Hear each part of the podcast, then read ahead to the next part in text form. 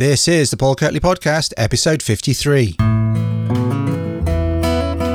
The Paul Kirtley Podcast Wilderness Bushcraft, Survival Skills, and Outdoor Life. Welcome, welcome to episode 53 of the Paul Kirtley Podcast. My guest today is Dr. Theresa Emmerich Kamper. With a PhD in experimental archaeology and over 25 years of experience in prehistoric skin tanning and clothing construction, Theresa is an internationally recognized specialist in this field. She's an honorary research fellow at the University of Exeter in the UK. Theresa's expertise is far from being purely academic, though. Her skills and knowledge are eminently practical, and in addition to her main area of expertise in tanning technologies and animal processing, which of course is all hands on, Theresa also teaches and demonstrates a wide range of traditional living skills in a variety of settings. Theresa is well known in the bushcraft and traditional living skills communities. Personally, I knew of Theresa and her work for a good few years before I first met her in person, which was at the 2019 Global Bushcraft Symposium in Alberta, Canada. I also got to know her a little bit more on a canoe trip that followed on immediately after the symposium. Theresa's also becoming more widely known due to her television appearances on a number of shows, particularly season 8 of History Channel's Alone. She was also part of the team of participants on a three part series, Surviving the Stone Age, on UK's Channel 4, which first aired in the latter part of 2020. The conversation you're about to hear was recorded not long before the release of Surviving the Stone Age and before Theresa had undertaken the filming for Alone. As I'm sure you can imagine, Theresa mentioned nothing to me about the latter whatsoever. But if Theresa is willing, I'm sure a conversation about her experiences will form an interesting round two on my podcast at some point in the future. To be honest, though, I'm really glad we had this conversation before the TV shows came out because what I really wanted to talk about with Theresa was her main area of expertise. We also had plenty of time to delve into her childhood, her upbringing, and other relevant background, which is all very interesting and explains the person that she is today in some ways. If we'd recorded this later, the TV conversation would likely have crowded out some of what you're about to hear. Now, in terms of tanning, personally, I've done only a very small amount. And when I first got involved, I found some of the processes confusing, certainly the way they were explained to me, and maybe just being shown do this or do that. I didn't really understand what was going on. And later I found that some people were adamant it had to be done one way, while others had different yet similarly adamant views.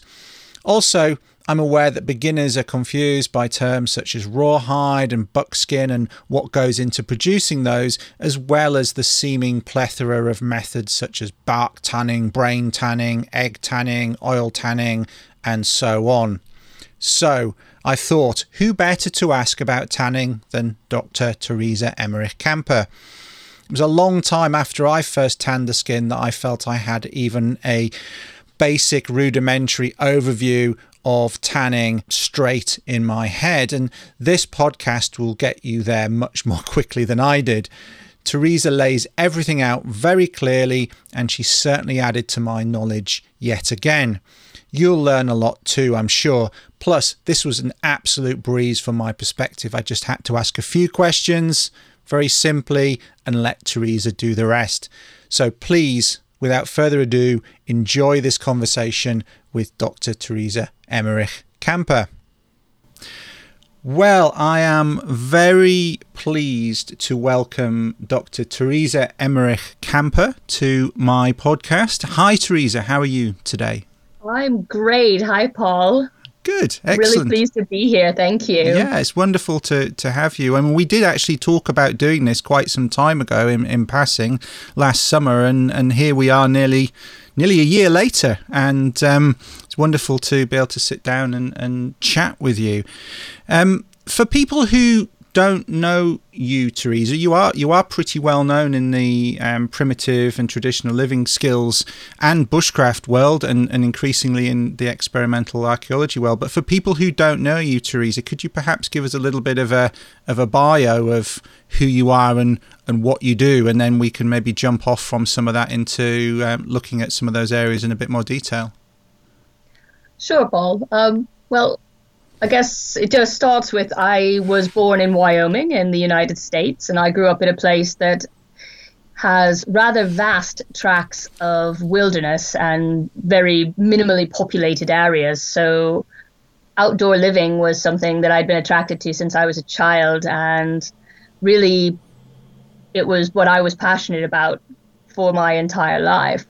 I think I gathered my first set of edible plants when I was about six my dad told me about cattails, and I thought, oh, great, that'll be a great idea. So I went and dug up some cattail roots at the local cow pond, uh, brought them home, and just was chewing on them when he got home. He was uh, fairly certain I was going to get salmonella and proceeded to cook them at least. He wasn't sure what the heck to do with them from there on out, but at least they were sterile. uh, and I continued doing prehistoric skills or traditional living skills um, all the way through my my schooling um, into high school. I did one year of university, um, and then I actually I actually took off on a canoe trip. I was going to attempt to canoe from Wyoming to the East Coast. Mm-hmm. Uh, I was survival living the whole way because when you're 18, you're rather idealistic and you think that that's going to work. We're definitely going um, to get into that story, Theresa, but carry on. well, well, yeah, we can carry on with that a bit later. But yeah, needless to say, uh, I didn't make it to the East Coast. Um, ended up going off to university for uh, just that one year. Uh, and then I moved to southwestern Colorado, uh, where I lived without running water or electricity for five years in the southwest. Uh, after that, I decided to go back to university. So I went back to university in Durango, Colorado, so at Fort Lewis University or Fort Lewis College, as they say in the US. Mm-hmm. Um, and I finished up my undergraduate in anthropology because mm-hmm. in the US you don't study archaeology as a discipline on its own at the undergrad level. You instead do anthropology, and within it, it's the four field system. So you have social cultural anthropology, linguistic anthropology, archaeology, and biological anthropology. Hmm. Um, after I finished that up, uh, I took another couple of years before deciding what it was I wanted to do. I was teaching at a martial arts school during that time.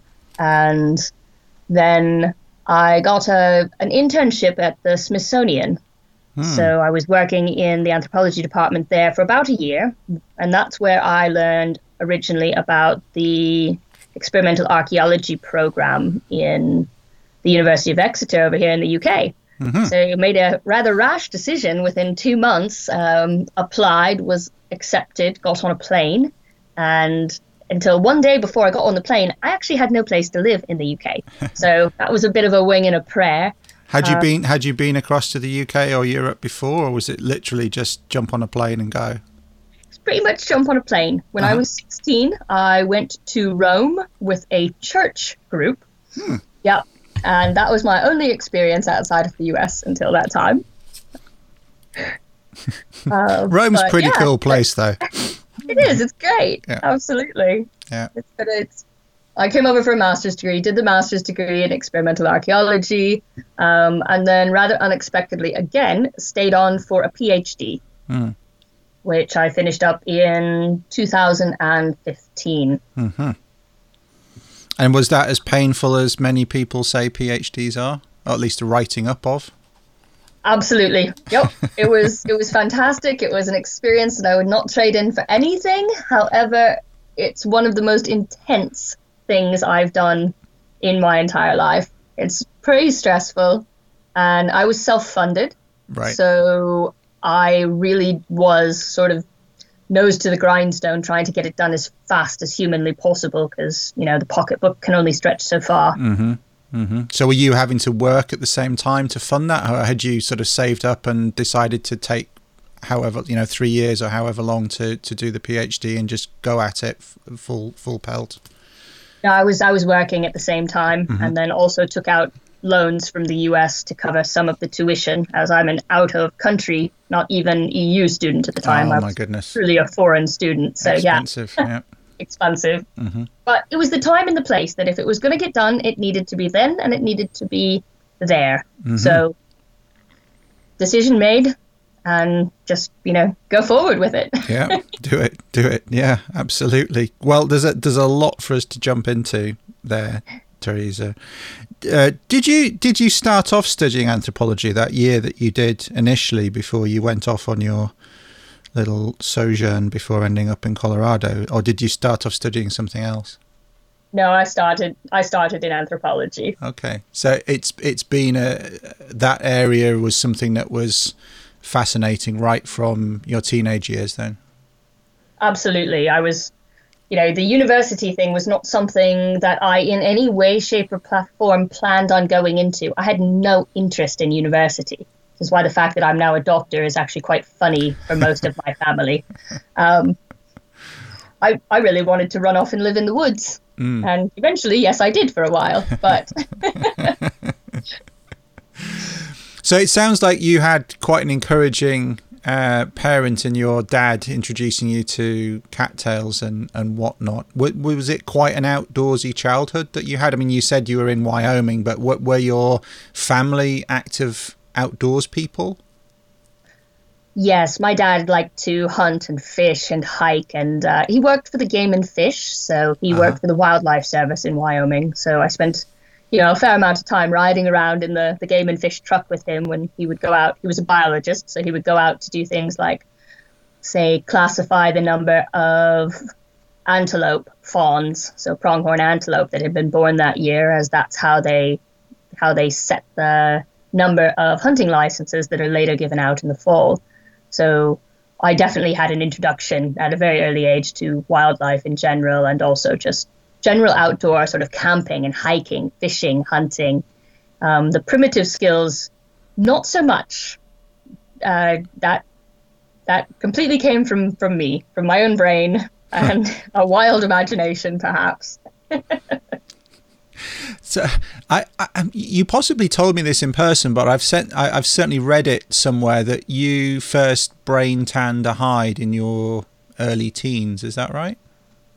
Yes, I I started trying to learn to tan when I was 11, Right. and I was successful when I was 13. Right. It was a So very much a trial and error kind of process. uh-huh, uh-huh. And and was that because there were hides around from your dad hunting, or how how did that spark occur? Or as you say, was it ju- there was it just was it just wild imagination? So- Um, it was it was two things. There was always hides around, but they aren't really what got me started on the wanting to tan. I actually grew up um, in Lander, Wyoming. It's it's very near to the Wind River Reservation, and I had a number of friends when I was a kid who were Native American, and I had been to the powwows and seen their amazing clothing. So really, I just wanted to make a pretty leather dress, and I hadn't the slightest idea where you could buy leather. It wasn't the kind of thing that you went to Sears and purchased. Hmm. So, you know, people had said, well, you know, my friends' grandmothers used to do this. So I thought, well, all right, no problem. I'll just tan it myself. and so began two and a half years of me rotting animal skins in my parents' backyard until I eventually pretty much settled on what I now know to be dry scrape brain tanning. Right.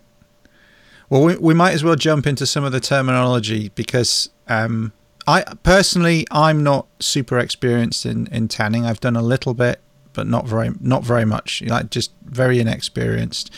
Um, and I'm sure there are plenty of people listening to this who maybe have never done any tanning um, or hide preparation. So let let's sort of start with the basics, and then we can kind of build build from from there. So what is the basic process that if you if I gave you a deer skin. I'd, I'd shot a fallow deer, for example. I'd skinned it. I gave you the, the skin and said, show me how to do this, Theresa. What would we do?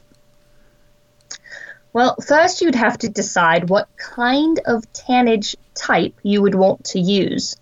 So there are a number of different ways to tan a skin, which give you a very different end product. I'll just very quickly run through them. You've got your vegetable tans. That's mostly what you know from having purses, belts, shoes, that sort of heavy tannage. Mm-hmm. You've got what are called fat tans, under which things like egg tanning, brain tanning, chamois, which uses cod oil, um, those kind of tannage types fall. And then you have mineral tannages, which are what most of your modern tannages are. There, most of them are chromium, so chrome tan, chromium three or aluminum, there's zinc, there's a whole number of mineral tans. Uh, the only one that's applicable to not even to prehistory, but to history is alum tanning, which is not quite aluminum tanning in the sense that uh, alum can wash out. It's not actually a permanent tannage. So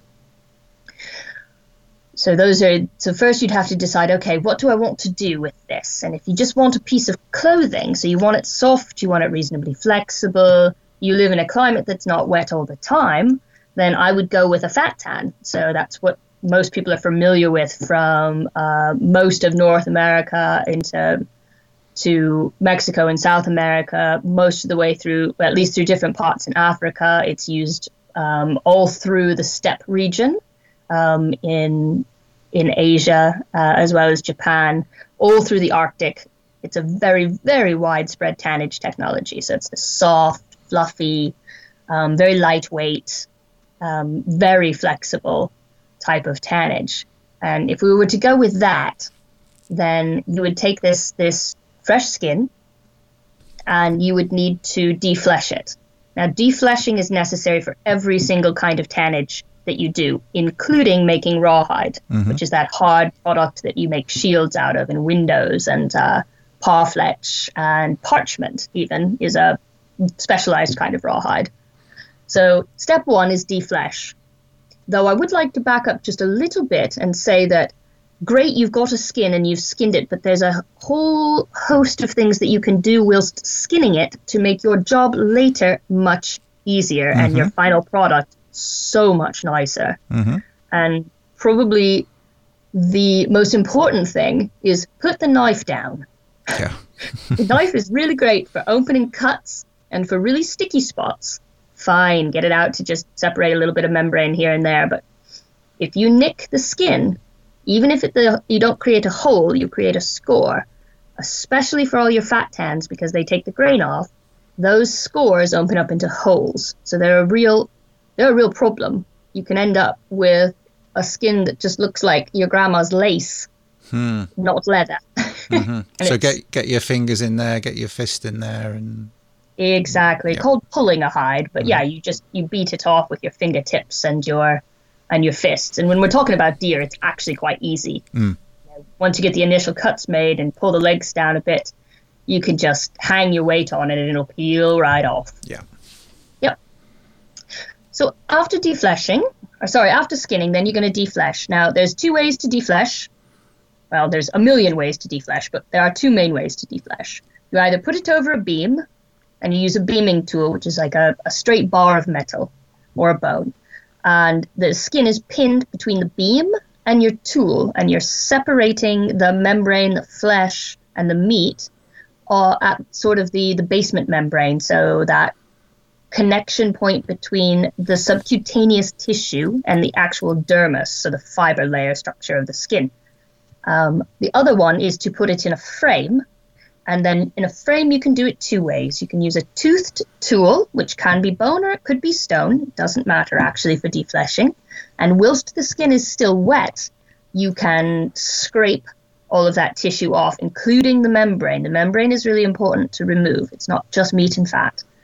Um, or you can allow the skin to dry in the frame, and I do mean drum tight. It's not the kind of thing where you can um, let it dry and then let it get a little bit damp at night and then let it dry again because it gets really wrinkly and it becomes very difficult to work in the frame. It needs to be like like a drum, that sort of tightness. Mm-hmm. Um, and then you could use stone tools or metal tools. It needs to be a sharp tool at this point to shave the um, membrane, the, the meat, and the fat off. Is that where you see the semicircular or curved blades being used? Is that that Yes. circumstance? Yep. Yeah, absolutely. You see, you see a number of types. Uh, most of them fall into straight scrapers or angled scrapers. So ones that look like an L that have that sort of curved blade on the end of them. Right. So this Or- would be more sort of like a little adze type thing. Um, Yes, that that's a very good Yep. description. Yeah, but just with a very it has a steep edge angle on it. Yes. Yeah. Yeah. Which in itself would have possibly been made from an antler. Is that right? I've seen some examples like that with a, Yes. with, a, with a stone tool attached to it. Correct. The blade would need to be stone. Neither antler nor bone can carry the edge for long enough when a skin is dry to really do an adequate job. Mhm. So once you have it defleshed, then for fat tans, you your next choice is do you tan it with the grain on or the grain off? Now the grain layer is that shiny surface that you see on your belt or your handbag. Um, Whereas if you were looking at chamois, which is that kind of yellowish, soft, fluffy leather that you use to wash your car with, Yep. that doesn't have that surface. It's actually been removed. So for most fat tans, that layer is removed. It's very difficult to get good oil penetration through the grain layer. Its fiber structure is much tighter and finer and therefore much denser. So it impedes good oil or dressing penetration through the majority of the, the rest of the dermis. Mm-hmm. So if you remove it, it is easier to, to tan. However, you don't have to. There are such things as grain on tans. They exist archaeologically, they mm-hmm. exist ethnographically, and they exist within the communities of craft practice today who are still tanning, tanning skins. Mm-hmm.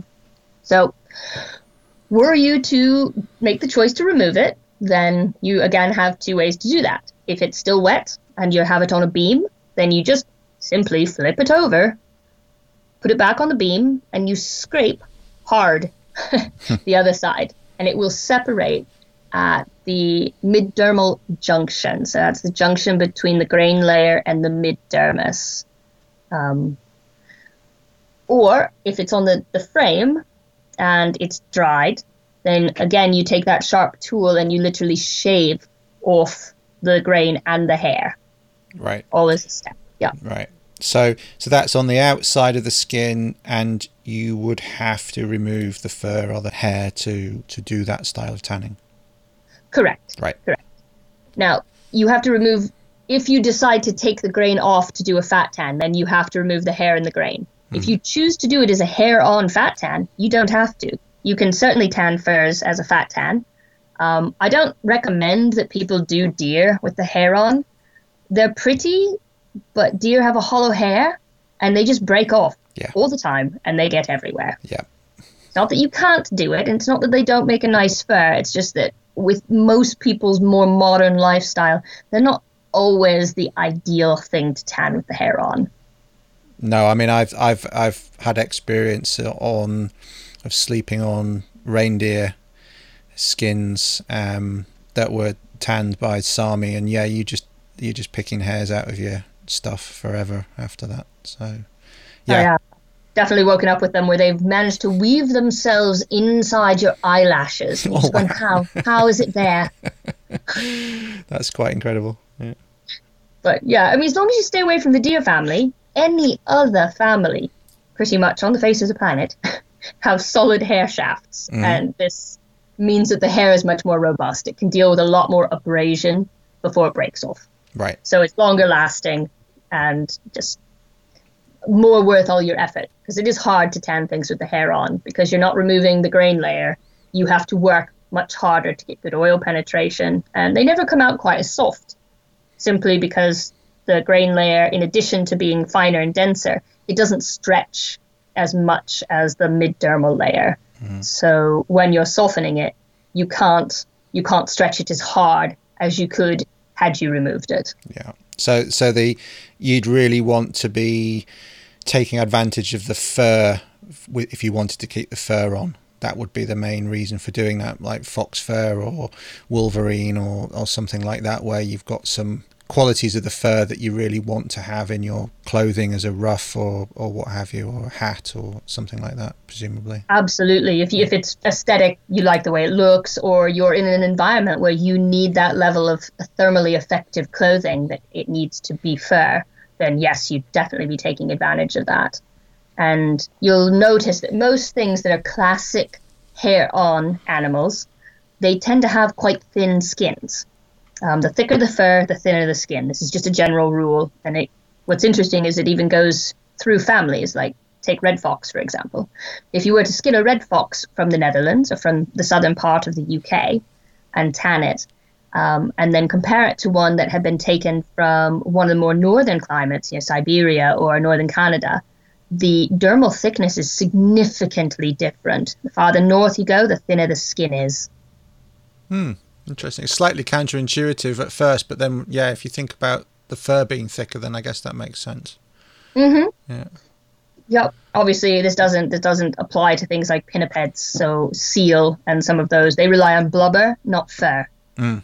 For their warmth. So their their skin doesn't follow the same rule. But um, for things that rely on their fur for warmth, this does tend to be something you see and which is great for us because the thinner the skin, the easier it is to tan to a point. Mm-hmm. Yeah. Eventually, you get into things like uh, rabbits or Arctic fox are notorious. They have such such thin skins that they're so delicate. They're actually quite difficult to tan. Right. Right. Because because um, rabbit rabbit skin blankets was was definitely a thing, wasn't it? And uh, presumably that's a lot of work. Then given what you're saying that it's it's actually fiddly or, or you have to be careful if the skins are delicate. Yes, absolutely. Now, uh, when you hear about rabbit skin blankets, one of the things that yeah, a lot of that information is coming out of the US, mm. and the rabbits there are not the same kind of rabbit no. that we have over here in the EU. So, the ancestor of the domestic rabbit is the European rabbit. They have a slightly thicker skin. They you can tan them they're they tend to come out kind of papery. They're really kind of annoying. They vegetable tan just fine. They just don't fat tan particularly easily. Um, the stuff that we hear about in the U.S. that are rabbit skin blankets, uh, they're not tanned. They're actually raw skins, and they were instead of tanning them, they were cutting them as a spiral. So if you imagine taking uh, the rabbit skin off, like taking a sock inside out, like taking a sock off inside out. Yeah. It's called case skinning. Yeah. Yeah. And then were you to cut uh, a strip in a spiral all the way around the skin, say a strip about um, maybe a half an inch wide, so gosh, uh, about a centimeter, mm-hmm. a centimeter wide, and then they would wrap that around cordage, you know, fine string, um, and let it dry. So you've got this furry rope, and then these furry these furry strings were then twined together, like twining a basket, and that was your blanket. Right. So it did not rely at all on the dermal integrity of the rabbit skin. Actually, what was holding it together were hundreds and hundreds of yards of dog bane or milkweed or nettle cordage. Mm-hmm. Interesting. Okay. Yeah, they're a fantastic product. It's just such an interesting way to get around um, what would otherwise be a weakness in this particular resource. And they've found a way to make it into something rather exceptional, to say mm, the least. They're mm. absolutely gorgeous. Yeah, because it's lovely soft fur, isn't it? Rabbit fur. It is, absolutely. Yeah. And in this case, the, the dermis is so thin that the fact that it's rawhide doesn't matter at all. It's just not, it's not thick enough to be stiff.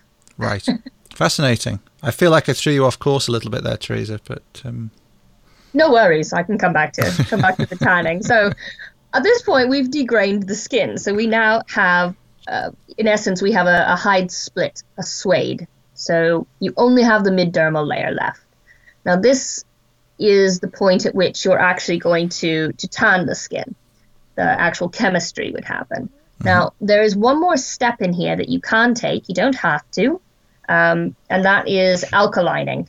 Now introducing a skin to an alkaline solution does two things. One, it makes the hair fall out, but that's that's unless you're bark tanning or vegetable tanning or doing a grain on fat tan, in which case you want the hair to fall out without damaging the grain, then you do want to to use either this method or another. So let me just let me just con- make that into a step in and of itself actually. So, if you want to be doing vegetable tanning or a grain on fat tan, you need to make the hair fall out. There are essentially two ways to do this. One is stinky, one is not. Uh, stinky version is you simply wet the skin, make sure you get the hair wet, um, and then allow it to rot for two or three days. You've got to keep testing it. And eventually, the bacterial activity will degrade the the ground substance that sits at the base of each hair follicle, and the hair will fall out. Mm-hmm. And then you can just it needs to fall out in the way that you can just push it off with your hands. Yeah. Yeah. I've you're done I've done the stinky version. Yes, I think a lot of people have done the stinky version. I've definitely done the stinky version. yeah. Uh, however, if you don't want stinky version, you simply put the skin after it's been defleshed into a solution that is alkaline. So you want that the pH to be somewhere between 11 and 13. And there's a number of ways to do this. The old school way is you just mix wood ashes with water, plain and simple. Now, that will give you a solution made of potassium hydroxide, KOH. That is the actual the chemical that's in that compound that makes this happen. Um, or you can use lye, which in the UK is caustic soda, so sodium hydroxide. Or you can use lime, which is calcium hydroxide. Uh, I don't like lime. Now, lots of people use it and they love it, and that's great. Uh, I don't like the necessary extra steps of rinsing to make sure that you don't get any solid precipitates that come out of your lime solution sitting between the fibers of the skin. You have to make sure that's all out, otherwise, your softening process will be a nightmare. Um, so if I if I have my choice, I like to use KOH as a pure chemical. You can just buy it at most um, feed stores, things like that. Um, if you want to use wood ashes, that's great. I would suggest that you mix a big old five gallon bucket of wood ashes and water together. Um, let it sit, stir it every 20 minutes, and do that for about three hours. And then let it settle. And then just pour the clear water off from the top. That way, you get a nice, clean alkaline solution, which you can then add more water to to, to bring the pH down a little bit because you can get pHs of 14 with wood ashes. It can be really strong. Um, and that way, you don't turn all your hides grey. And if you don't care about your hides being grey, then just mix it in with the wood ash. It's fine, no problem. Yeah. But Are there any particular species or types of wood that work better? Hardwoods, softwoods? Um, does it matter? for this purpose, no. Right. If you talk to people who make soap, then they tend to have some much hold much stronger opinions on types of wood and the types of uh, KOH that they, they produce. But Yeah. all wood ash is KOH. KOH, pretty much by definition, is what produces soft soaps, not hard soaps. When you want to do hard soaps, you're talking about sodium hydroxide, so lye. Right. So, however, yeah, like I say, people who are into soap, they, they have their preferred species, and that's great. For what I do, it's it's very unimportant. Ash is ash. That's good to know. Yep, and it is ash, not charcoal. Charcoal doesn't do you any good, just ash. yeah. So after after you introduce this, so you end up tossing your skin in this this solution. Uh, it takes 48 to 72 hours most of the time to have the hair start falling out. However, as long as the solution stays long and strong enough, you can leave it in there for absolutely ages. I've left skins in KOH solutions for over a month with no problem. Okay. It so doesn't stop. it. It sort of stops them from rotting. As It well. does. Yeah. Yeah, unless you end up with some sort of extremophile bacteria in there that can deal with a you know a pH of 12 and a half, then nothing is happening. Yeah. Um, at this point, what you, you, the hair will be falling out. The hair should be falling out, and if so, then great. When you're doing that grain on or that vegetable tan, um, that hair falling out is one of the things you're actually looking for. Um, however, the real main the main reason that you use these alkaline solutions, and also the rotting does the same thing, um, it's to break down what's called the ground substance, which is it's interfibrillary proteins, mucus, and um, some sugars that just sit in between the fibers of the skin. And what this does in the animal's life, or in your life, because it's in between all the fibers of your skin as well, is that it regulates how much water comes and goes from your skin. It's essentially what makes you able to sit in a bathtub without turning into a prune within two seconds. Hmm. Yeah. But in the case of tanning, we want to remove quite a lot of that because it actually impedes us being able to introduce a dressing solution into the skin because it's hydrophobic, so it repels the water. Mm-hmm. So if you're making rawhide, then you want to leave this stuff intact if you can, because it makes your rawhide that much more water resistant. However, for all of our tannage types, we want to remove quite a lot of it so that when we introduce our our dressing solutions, so the tanning solutions, that they have some place to go. We need an empty fiber structure into which to place these or force them through in the case of fat tanning. So after you've pulled this out of the alkaline solution, you then neutralize it you can neutralize it using a little bit of vinegar and water, or you can just put it in fresh water and change the water two or three times.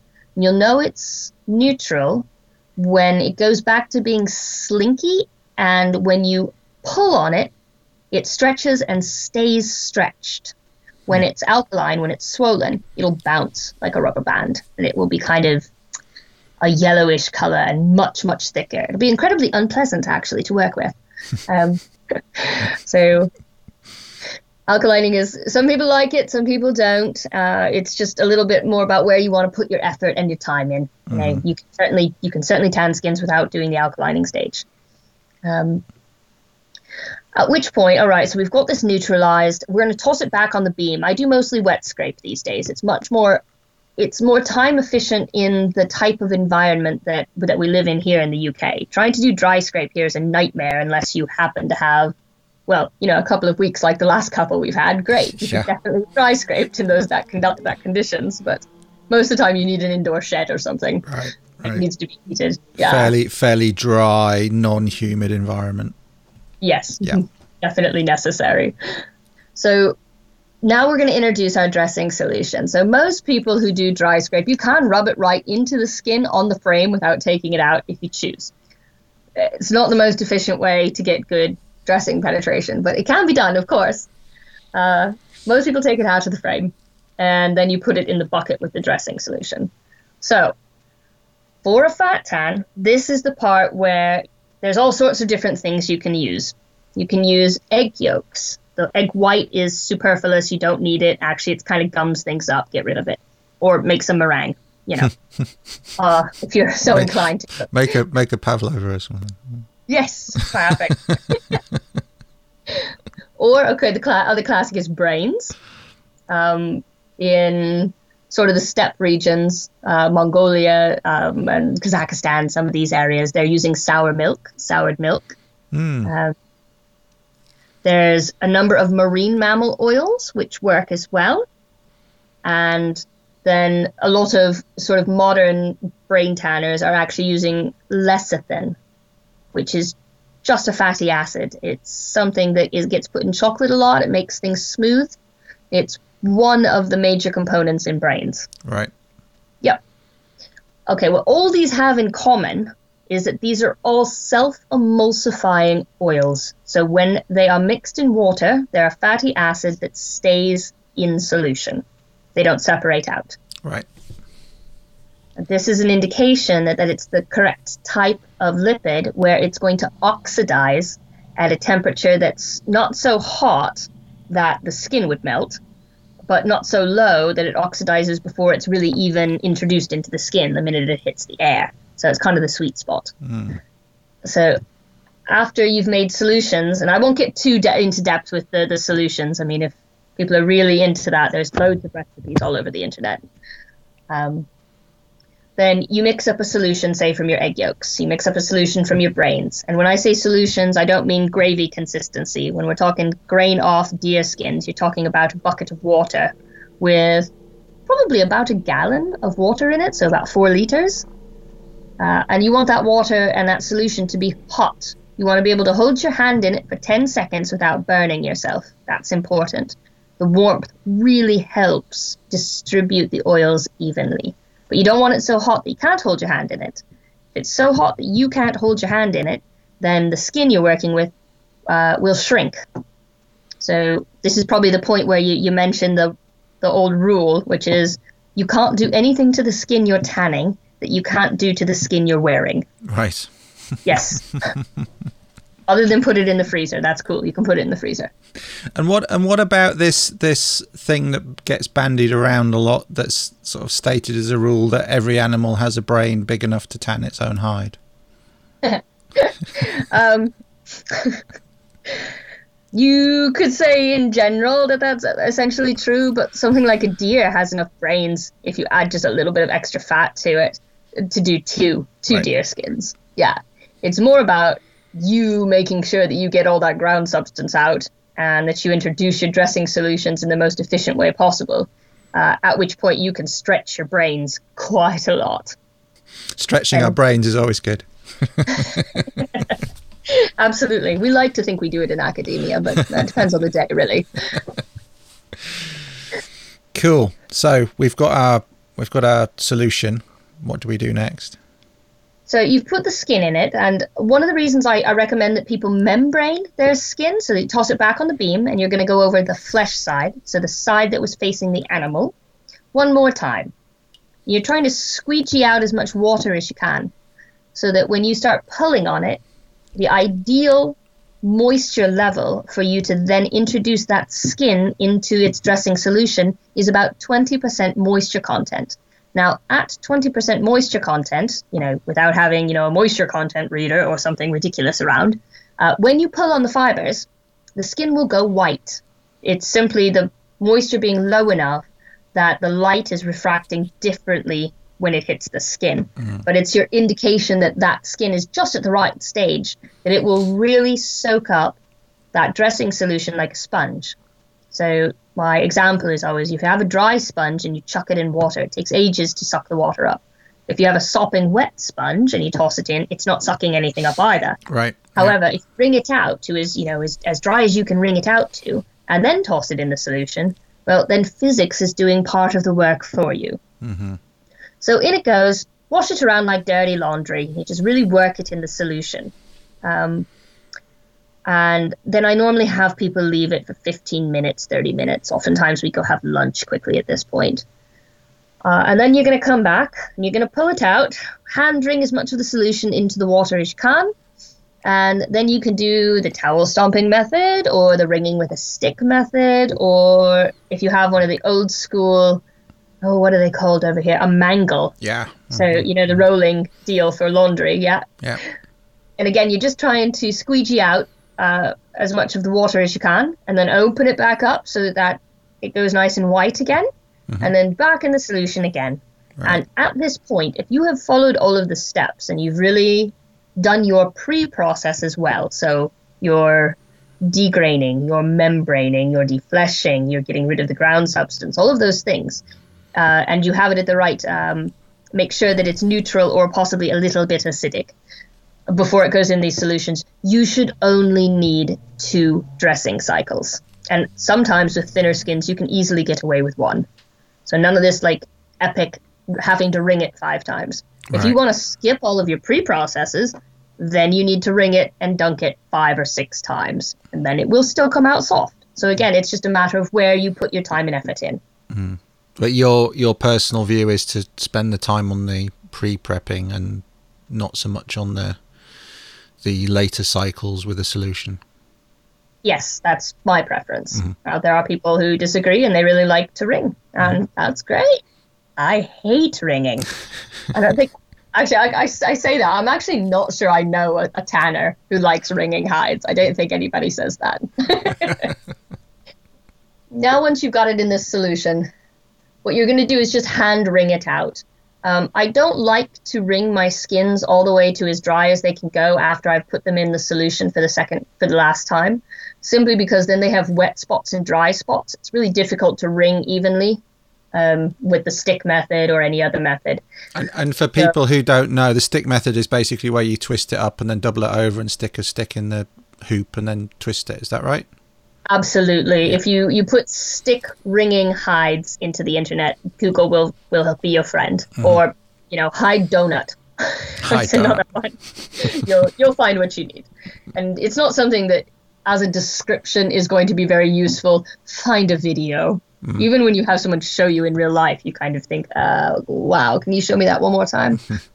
but yeah, so I don't I don't prefer to do that. I prefer to hand wring them, so just squeegee them out with my hands back into the bucket as best I can, and then I will either just hang them up to air dry to the point where I want to start working them soft and keep turning them on the line because obviously gravity works and the water does drain to the edges and you don't want one half of your skin much drier than the than the side that's been hanging downward. So mm-hmm. you want to keep going with it.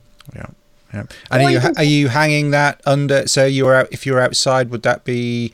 Would it need to be under cover? Um, just like hanging, washing out on a line on a on a.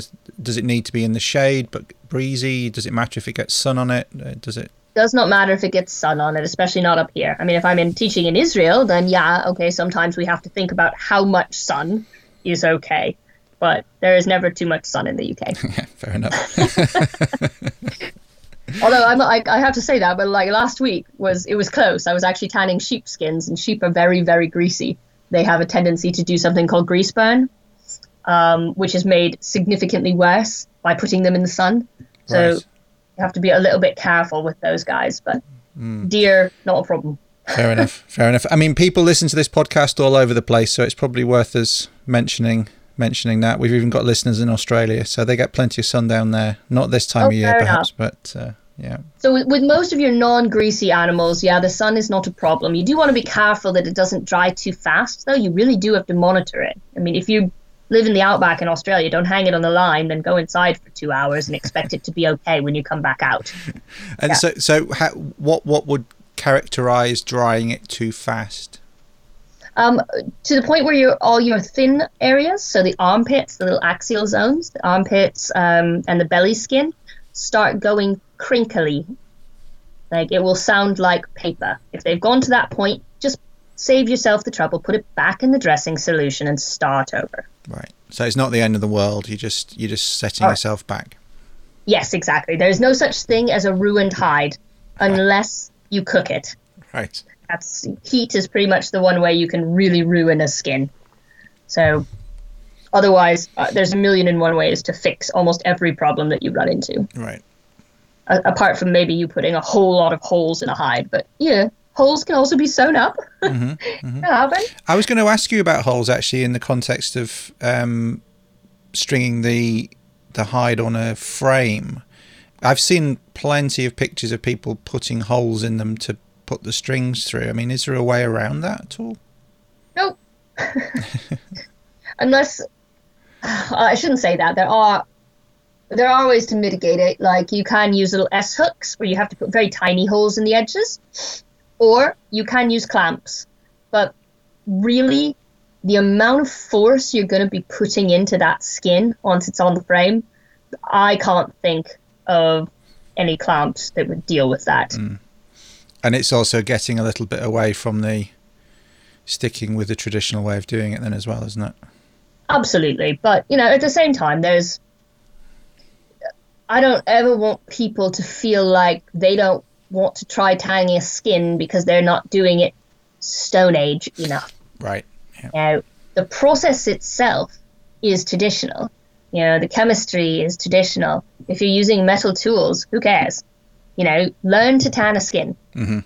Learn to tan it however you can, you know, using whatever tools and whatever methods you have at your disposal. And then if you want to take a step back in time at some point and start using um, tools that are more applicable to prehistory, then great. But you know, when I teach courses, which I do, I teach courses all over, all over the world at this point.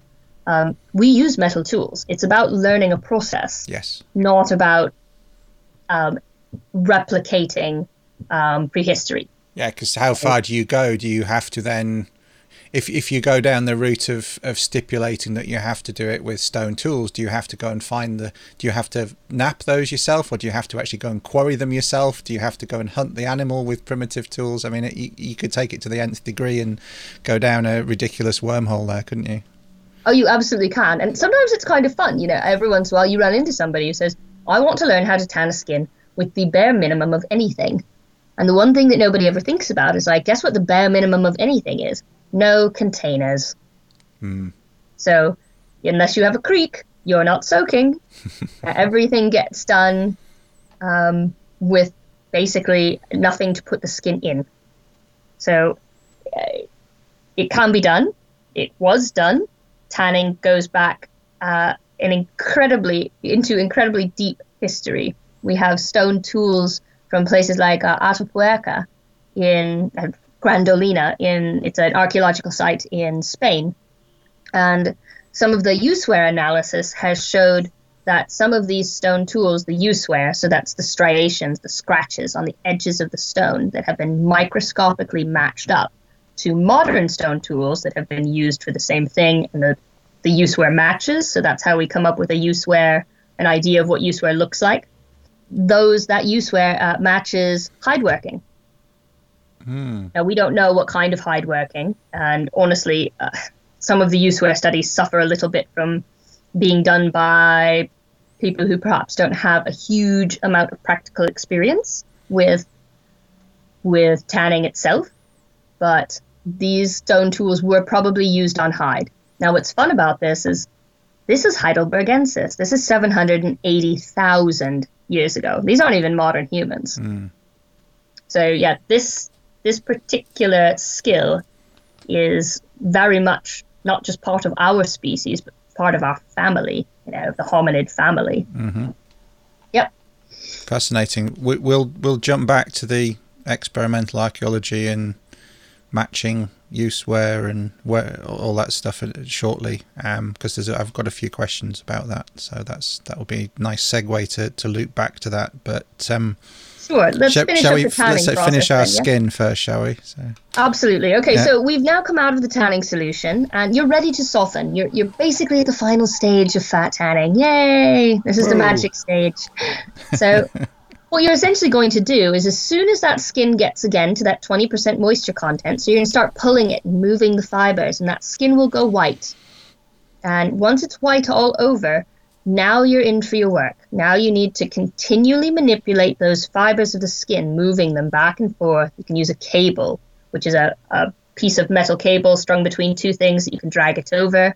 Uh, you can use a staking post, which could be wood, it could be metal, it could be bone, whatever, that you work the skin over the top of. Anything to keep the fibers moving. Um, if you're using a frame, then people use canoe paddles. They use the back end of an axe uh, handle, uh, anything that you can push into the skin and drag along it. Uh, and you continually do this until the skin is completely dry. And you can test it's dry by putting it on your face. If it feels cool, it's not dry yet. I, I promise you, halfway through this process, your hands will not be able to tell if it's wet or dry anymore. so, yeah. And it's, it's always, oh, it's the most depressing thing in the world to have a student say, oh, my skin is dry, and put it down, and you not double check.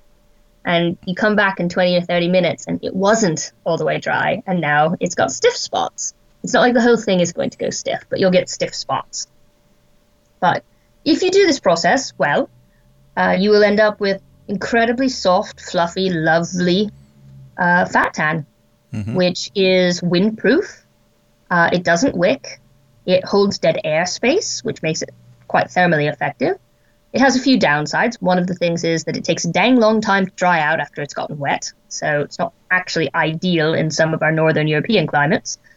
And it stretches quite a lot, so you need to know quite a bit about um, sewing, about constructing clothing in order to make things out of it that stay put, so that you don't end up with trousers with a saggy arse or knees or you know shirts where one arm ends up way longer than the other, those kinds of things. right but the very last step that you would do most of the time with fat tan skins, you don't have to. If you never plan on getting it wet, then, you know, be my guest, don't smoke it. Mm-hmm. But I do highly recommend that people smoke their buckskin. That was my next question on my list here. What does smoking do? So, perfect. Okay.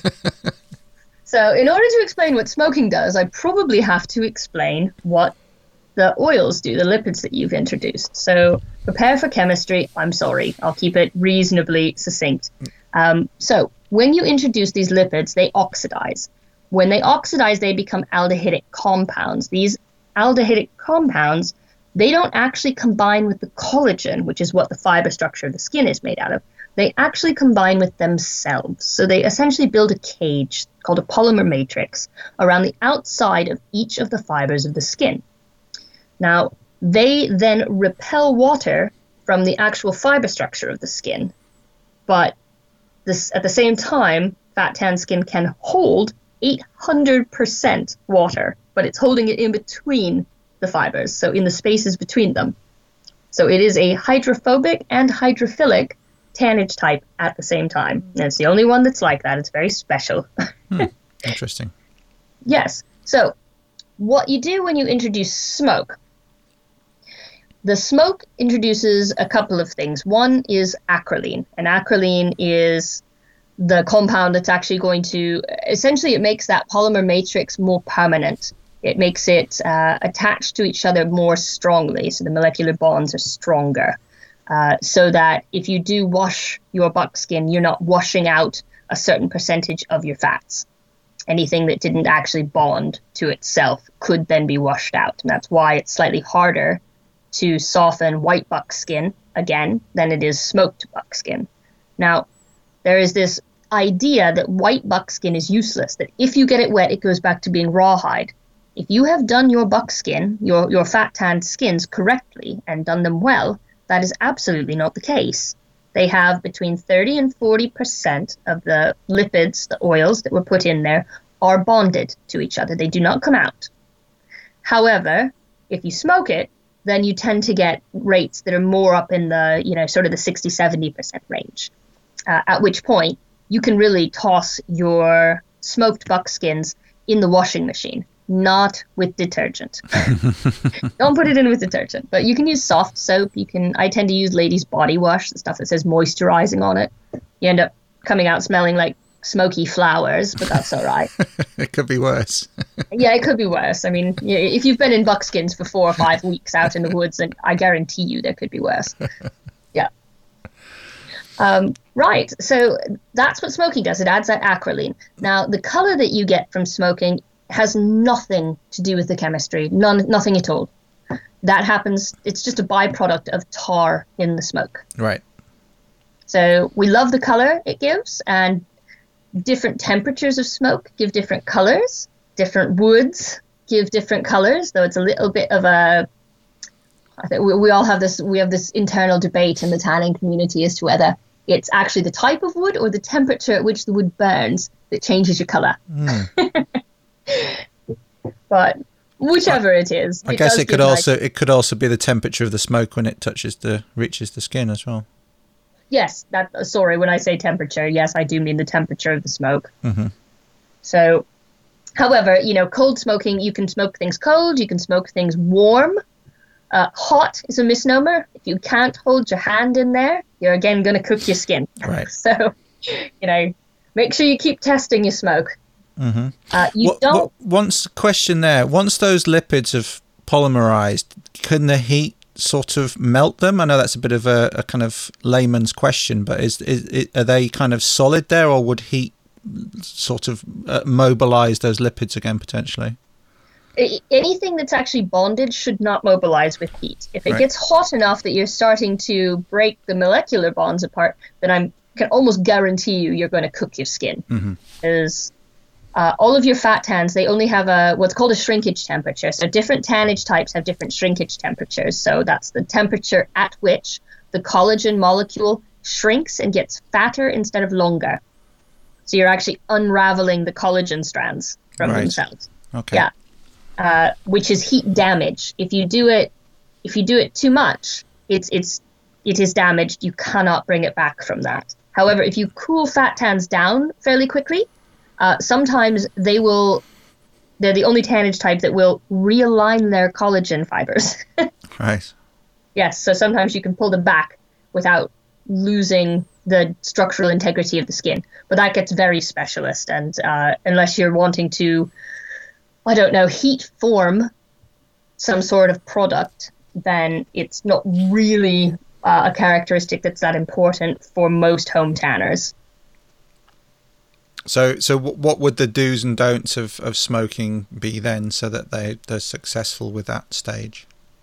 Uh, okay, so uh, the thing I would say is that just stay away from that old thing where you dig a pit in the ground and then you just kind of tack the skin around it.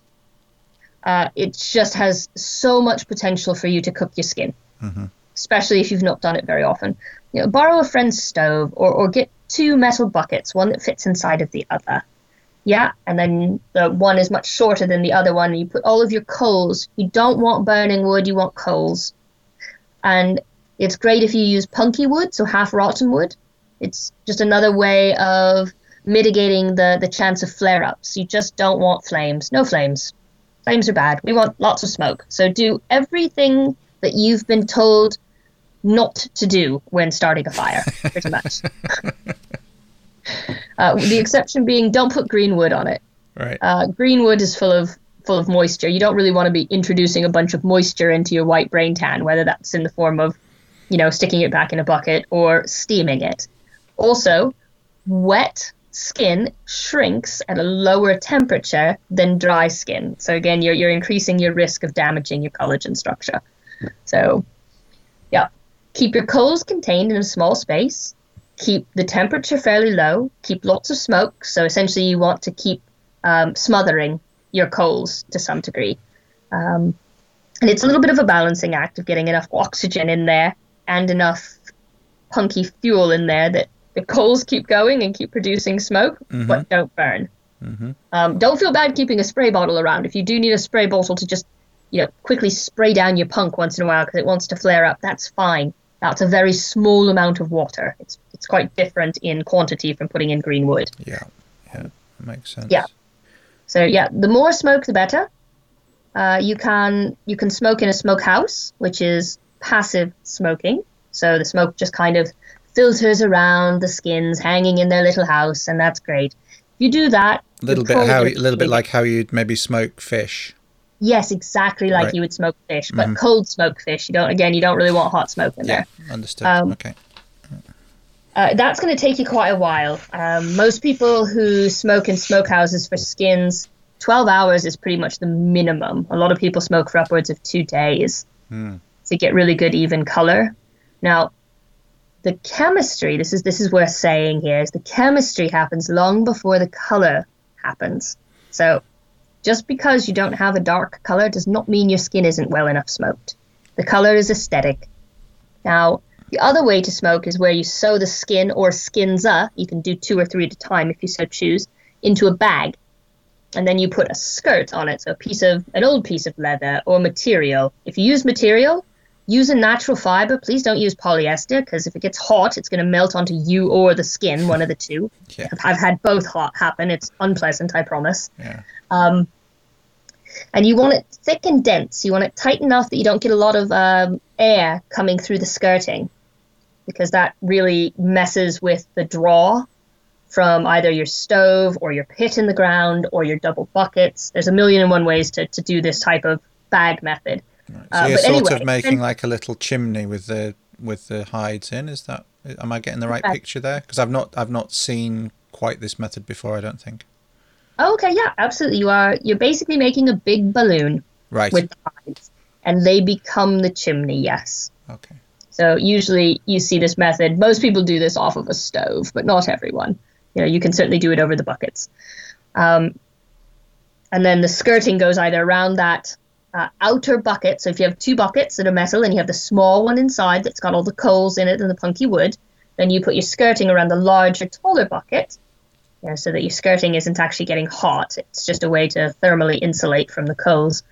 Um, or you put it around your stovepipe, um, and then yeah, out comes the smoke. It goes up the skirt and into the skins. Okay. And I recommend when people do this, if you get lots of good dense smoke, that you do probably 30 to 40 minutes on one side. Then most people turn it inside out and do the other side as well. Now, with this method, the chemistry happens in about 20 minutes. It's done. That's you don't quick. have to smoke any further. yeah, no, that's nice and quick. Yes, quite. However, I always recommend just just smoke it longer. You're already there. You might as well get the nice color while you're at it for two reasons. Um, one, people are more confident with their brain tans if they're darker because there's still this correlation between well smoked and the color, even though it, it's not really, it's not actually real. Um, two, they look clean for much longer. White buckskin gets grubby so fast. Yeah. Yeah. Fair enough.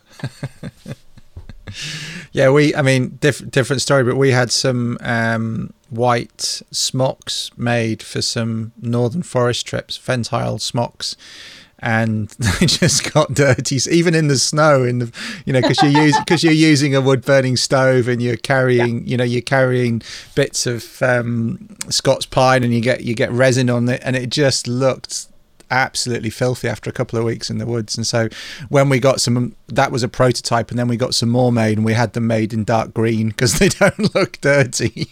Precisely, absolutely, absolutely. And, and, that being said, you know, with your fat tans, you don't, they don't have to stay the color that they, they come out of the smoke either. You no. can dye them whatever you want. Mm-hmm. They're a, they're a protein based, you know, collagen is protein.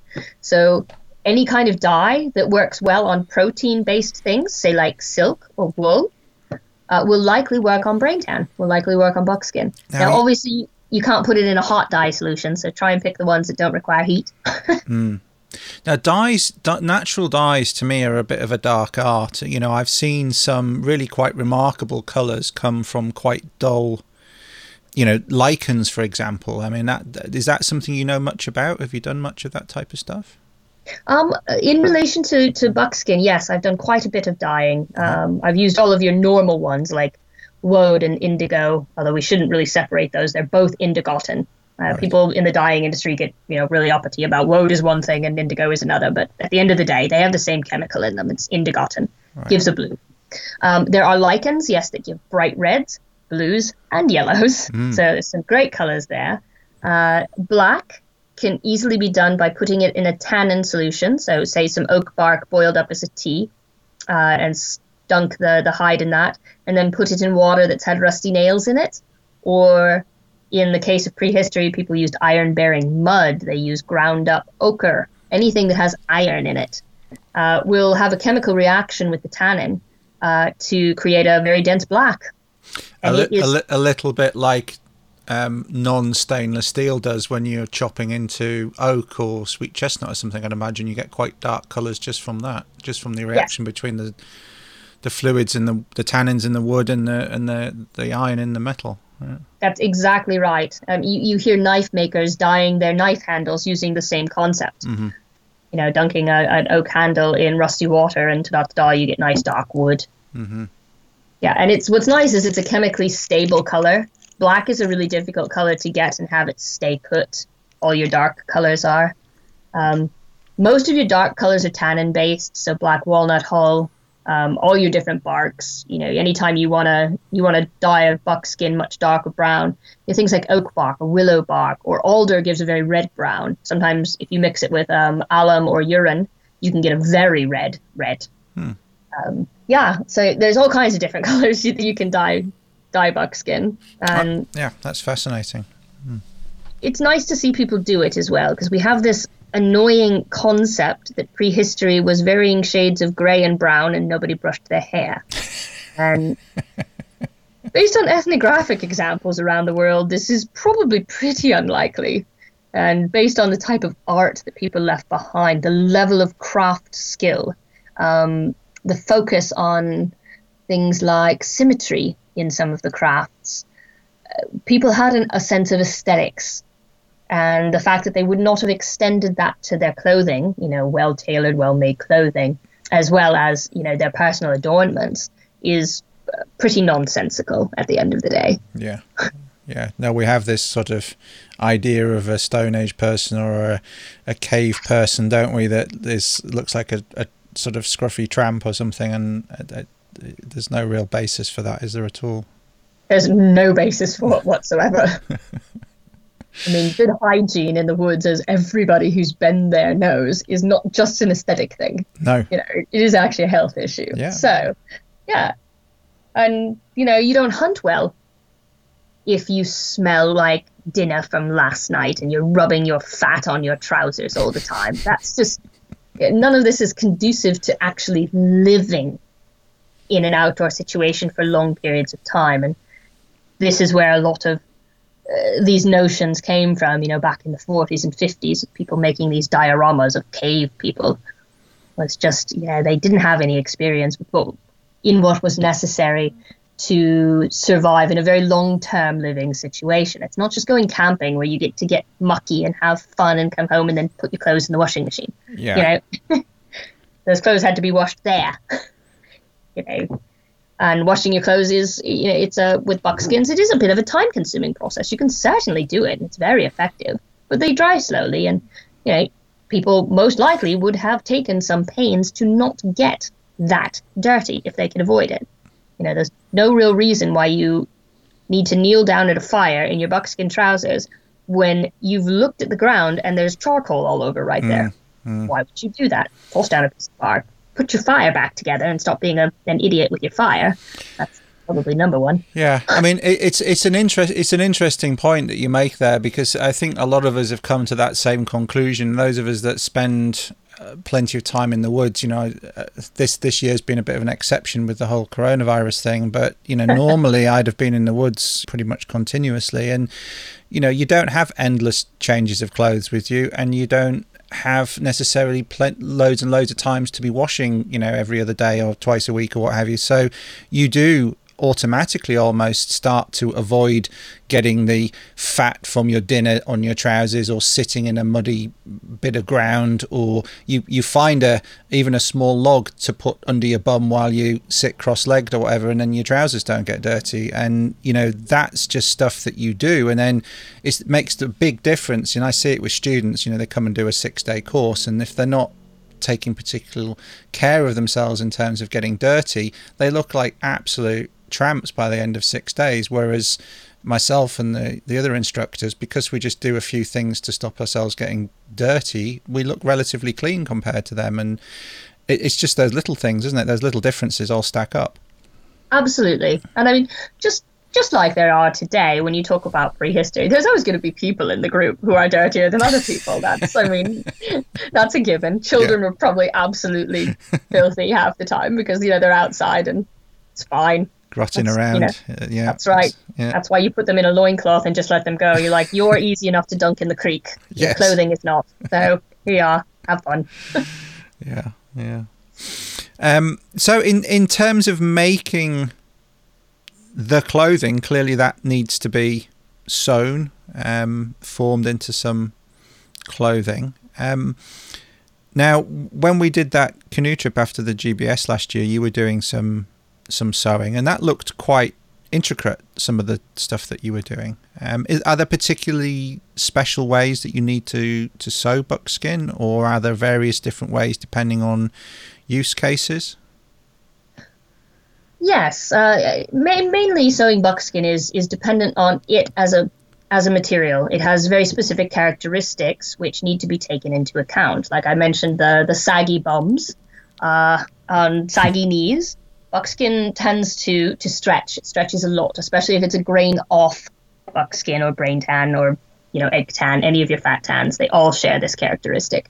So essentially, your seams hold the garment together. So they hold it in shape. Your seams are what provide the structural integrity for that garment.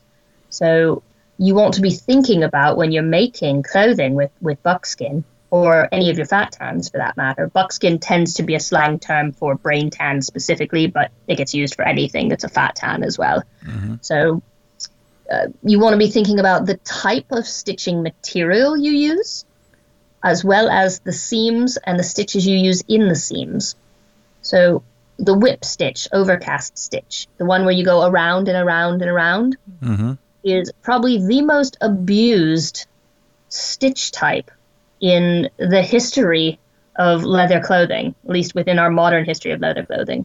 I think everybody went through the scouts, and that was the one they got taught. And actually, in terms of clothing in, in buckskin, it's don't use it. There's almost nowhere where that is the appropriate stitch.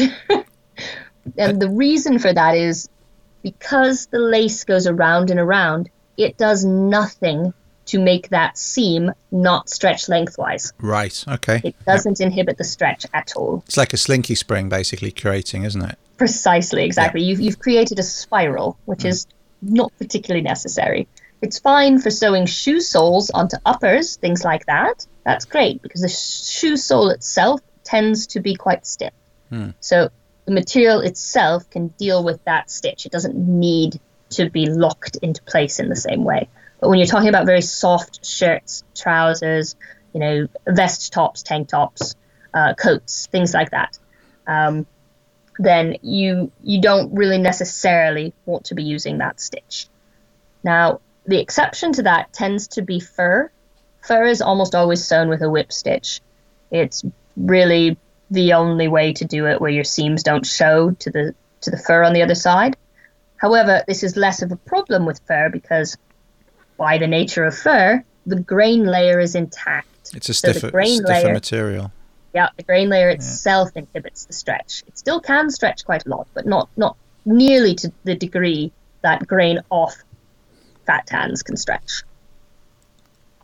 So I always recommend, you know, running stitch is great. That's the over under over under, yeah. Mm-hmm. But better yet is a saddle stitch. So either you use two needles and you go in and out and in and out to so that you have a locking stitch, or you do a running stitch down the seam and then just come back through the opposite holes. That is still a saddle stitch.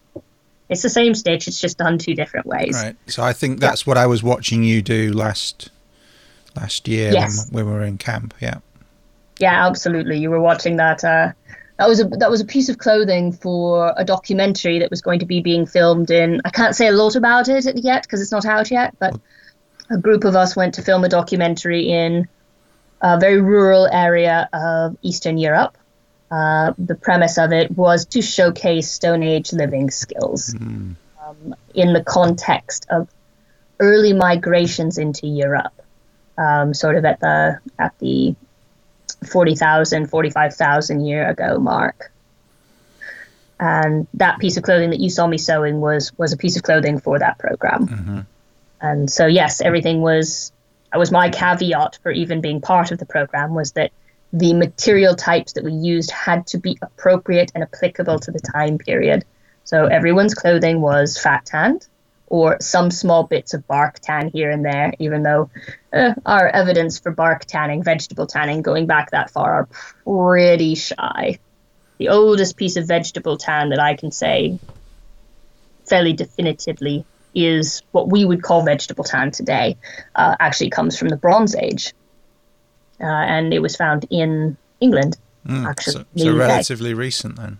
relatively recent. Now, I've seen some items that have come out of uh, frozen preservation contexts, so retreating uh, ice patches in the Alps, which have some characteristics that indicate that they have been in contact with a tannin solution. They are not classic vegetable tan. However, they have been in contact, most likely, with a tannin solution.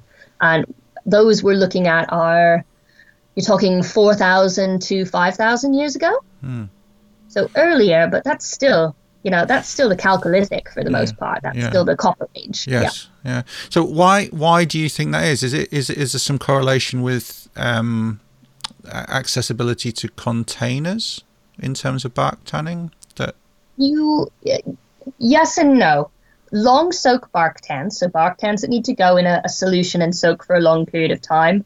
Uh, that type of of setup does require a container. However, a container could be made by just digging a shallow pit in the ground, lining it with a large skin, filling it with your your solution, and putting other skins in it. It it can be done. It's just that that would leave so little trace archaeologically we find pits all the time in archaeological sites. We have no idea what they were used for 90% of the time. They're just a pit. Mm. They're an archaeological feature, as we call it. Yeah. Um, yeah, I mean that's that's that's the problem with the the Stone Age, isn't it? The stone artifacts last a long time, whereas many of the others don't.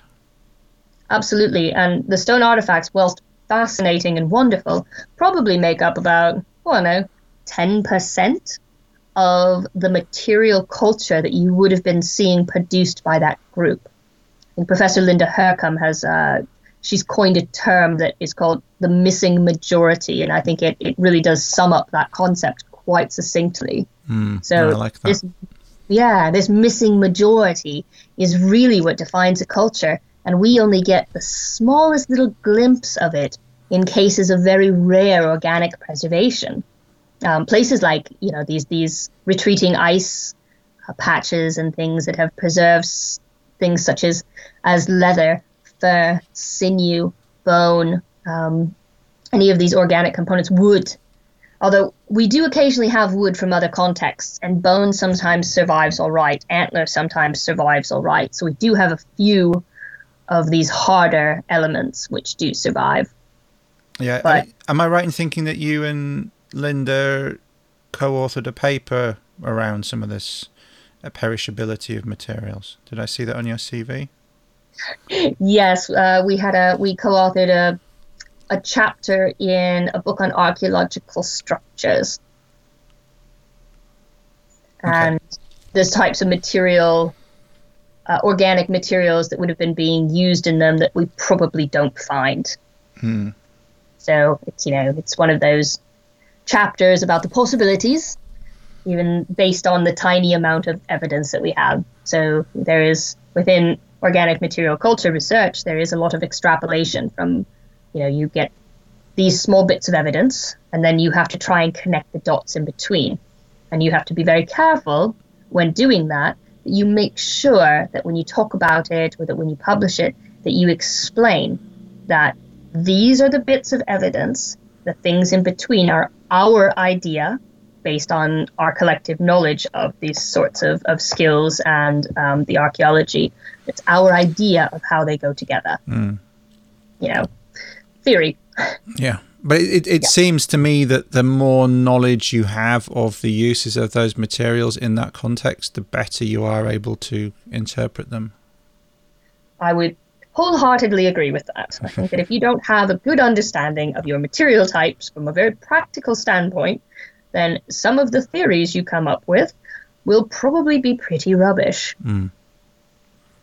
And is is this one of the reasons why experimental archaeology has come more to the fore? Because I mean archaeology I, I seem to have a picture of archaeologists sort of going off in nice linen suits to you know the mid east or I don't know North Africa a little bit kind of Indiana Jones style digging things up and not really knowing what they're finding in the past. I'm not saying it happens like that now but you know a lot of the stuff in the British Museum I, I kind of imagine was was kind of found like that a, a lot of it was we would tend to call it collecting less so archaeology. Mm-hmm. Yeah. it was not much of a good understanding of um, uh, archaeological excavation technique. Good excavation technique is a fairly recent phenomenon. You know, understanding levels and going down by levels, keeping very, very stringent track of data and where things are found in relation to other things, because this context of a site is so important. I mean, it, it's more important than any single artifact you find. A single artifact is just a thing. Mm-hmm. It doesn't have any context, it's at the end of the day just art.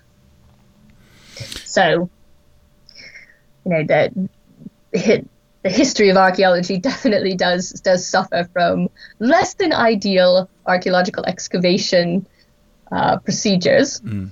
Uh, they are getting better and better.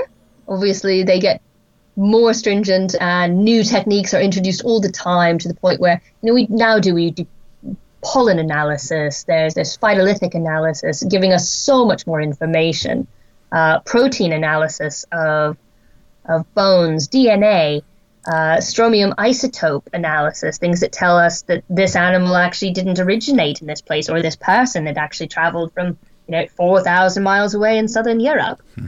So there are more and more really detailed ways of looking at the past. Mm-hmm. And what's important is that they all get published so that this large body of knowledge can come together into a, a large to contextualize each other part of that information so that we get a good picture of what's going on as opposed to just any individual little bit of information mm. which they're always interesting of course but the big picture is really what tells us more about our species and what we were up to Yeah, and it's and it's fascinating. It's it's it's a wonderful window into our history. Um, your your PhD was specifically looking at skins and skin processing technologies and looking at what evidence there was from the past of how those things were processed. Uh, Can you tell us a little bit about that, Theresa?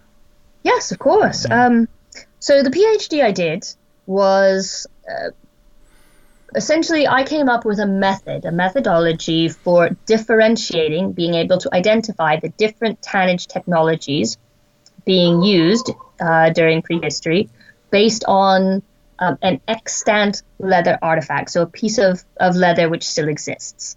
So, you know, my, my methodology has nothing to do with time periods that are so far back in time that we don't have any evidence, direct evidence from them as far as leather goes.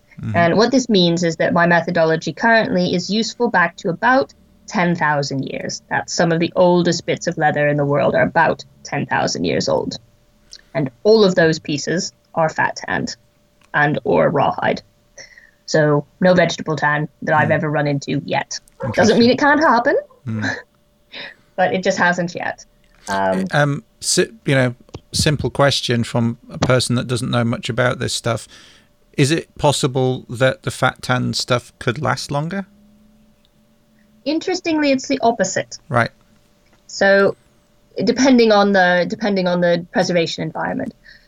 So fat tans in frozen environments and very dry environments, including salt mines, they preserve very, very well. However, in wet environments, aside from bogs, and bogs are actually not that old. Bogs didn't really start forming until about eh, sort of four to five thousand. I'm kind of pulling that, that number out of the air. It's about four to five thousand years ago in since, northern since, Europe. since the most recent ice age. Yeah, so well, Yeah. past that even. Yeah. I mean, this is this is outside. This is well into the really into the Neolithic, Yep. so the New Stone Age. right. Um, and then you know you really start getting a lot of things in the Bronze Age because that's one, there's more people, uh, and they've decided to throw things into them. But two, there's also just a lot more bogs at this point in time. Um, so in those kinds of environments, in bogs, you can get preservation of fat tannages. However, the bog colors things, and there are tannins in sphagnum moss. So you technically get a bit of an over tannage. So one of the things that my PhD did seek to come up with was, was a way to look at these bog items from a characteristic standpoint.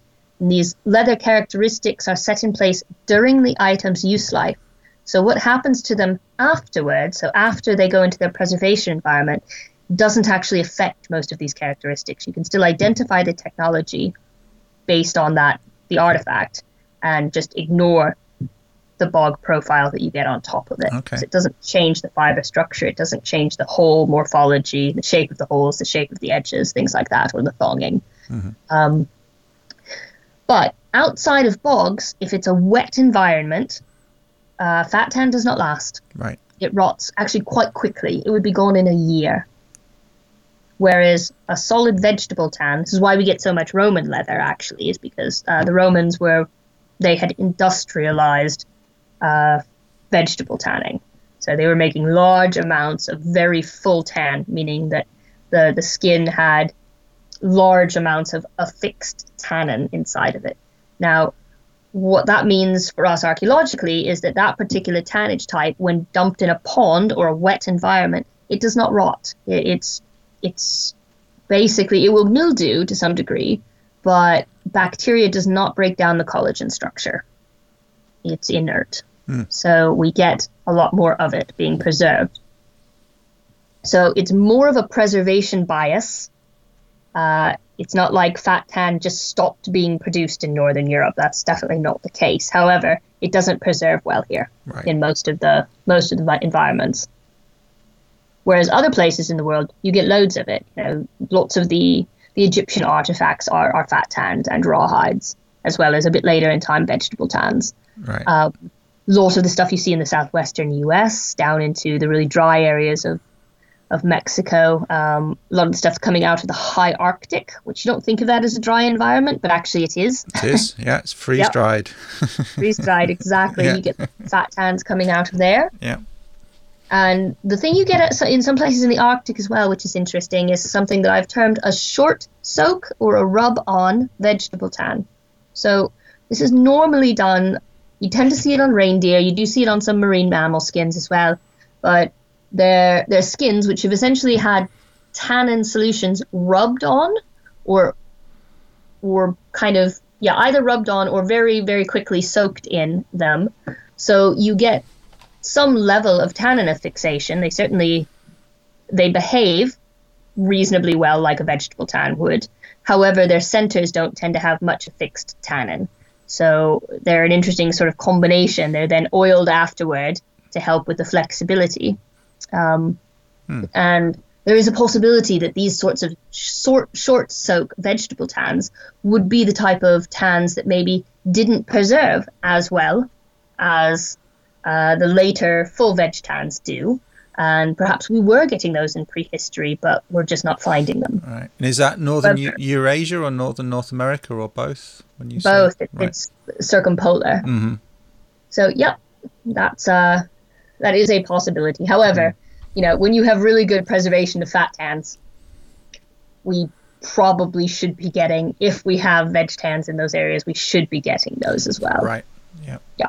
Okay. Now, the second reason that you see this this disparity, honestly, is that um, fat tans can be done very quickly in comparison to a vegetable tan, um, and they weigh less. They're actually lighter in weight than vegetable tan. So perhaps if you're if you're mobile people, that this might come into play. That might be a preference simply based on that. That's interesting. I didn't know that that they were lighter. That's interesting. Yep. Hmm. So fat tans are basically an empty tannage technology. You're adding almost nothing. You're taking away a lot of things in the skin, but you're adding almost nothing back to it. So it weighs very, very little. Whereas a vegetable tan, you're actually adding tannin, and tannin is a pretty large molecule, and it does actually have an appreciable amount of weight. So one of my uh, sample sets is three reindeer skins. One is a classic fat tan, so grain off. The other is a grain on fat tan. And then I have one vegetable tan. Uh, all three are very similar in size. They're the same sex of animal and they were taken in the same season. And people can pick them up to appreciate the difference in weight between the three, the two variations of the fat tan and then the, the standard vegetable tan. That's interesting. That's interesting. So, ha, wh- what was the process then with uh, looking at these older samples? Um, were you? Because I haven't read your PhD thesis. Apology, and I'm still waiting to read your read your book, which is imminent. Um, Yeah, no apologies necessary for that. no, no, it's okay. but so it's apology, apologies if some of these questions are slightly obtuse or coming from slightly the wrong angle. But in terms of, of uh, you were doing some comparisons then with skins that you prepared yourself and skins that were in the archaeological record. Is that right? Yes, correct. You've got it spot on. Right. So I chose six different tannage technologies. Now, like I said, there's there's essentially three families of tanning. There's vegetable tan, there's mineral tan, and then there's fat tans. Um, the fourth skin processing technology is rawhide. So that was another one that I covered. So I did rawhide, I did vegetable tan, I did alum tawing, and then I did um, three versions of fat tanning. So I did dry scrape fat tan, wet scrape, brain tan specifically, so wet scrape and dry scrape brain tan using brains. And then I looked at the concept of urine tanning, uh, which by the end of this process I have just classified as as another fat tan, just with an extra pre-process tucked in there. As uh, characteristically speaking and chemically speaking, I have trouble differentiating it from any of the others, Right. other than it's lot harder to work soft. Um, so I took these six tannage technologies and I chose 25, at this point 27 different species from North America and uh, Northern Europe, essentially, and tanned each of these animals six different ways. So it was one animal skin cut into six different pieces, uh, trying as much as possible to only use the section that came down from the shoulder blades down to the haunches and not using the belly skin, armpits, those kinds of things, just because this part of the skin is the most similar all the way across it. So it's more comparable between the tannage technologies. So I end up with this a very large sample set. I think I have 158 samples at this point, um, where each species is tanned six different ways. And I could go through and I could characterize the different identifiable characteristics that were attributable to each tannage technology. Uh, and then secondarily, I had a whole set of very well used clothing and shoes from not just myself, but from other folks in the traditional skills community who were happy to let me take pictures of the edges of their clothing and the thongs and the holes and all of these behavioral characteristics that were individual to each tannage technology as well were put into this. So it came up with this whole set of, of characteristics that belonged to one tannage technology. I could then take these sets of characteristics and apply those to the archaeological originals and say that if this particular artifact had A, B, C, D, and E, then most likely this was a fat tan.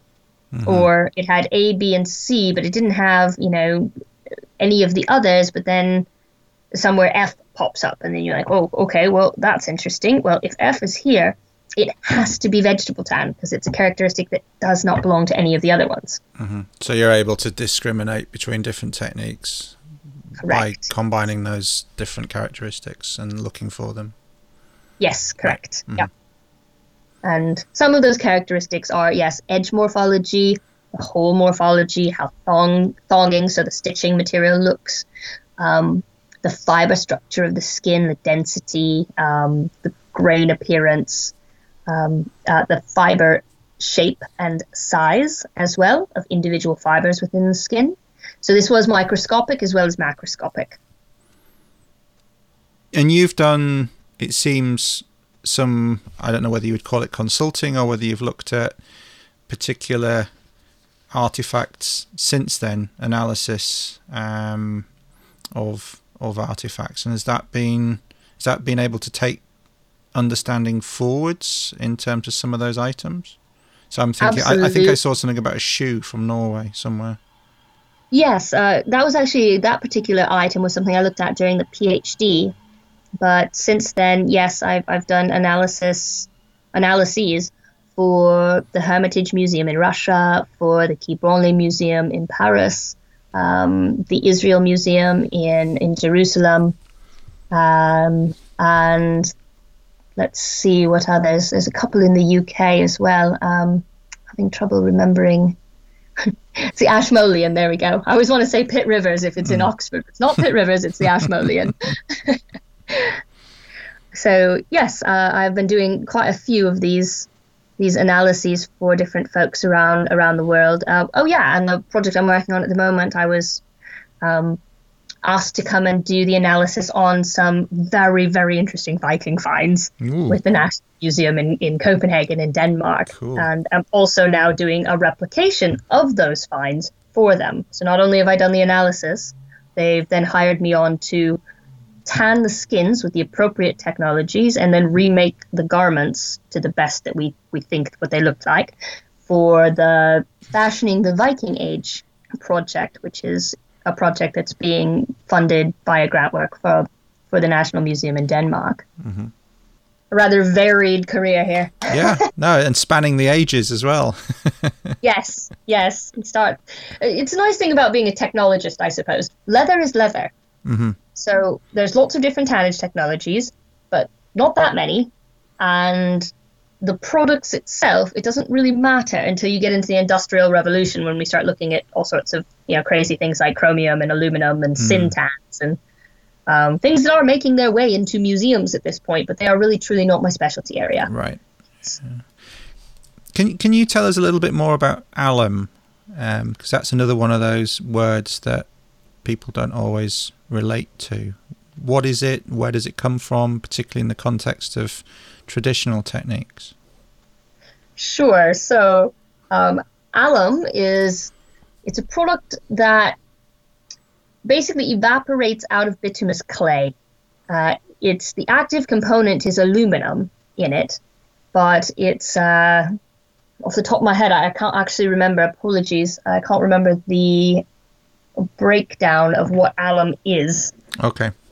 But it's a tannage technology that you introduce alum and usually salt, as in sodium chloride, into the skin after the pre processes are done.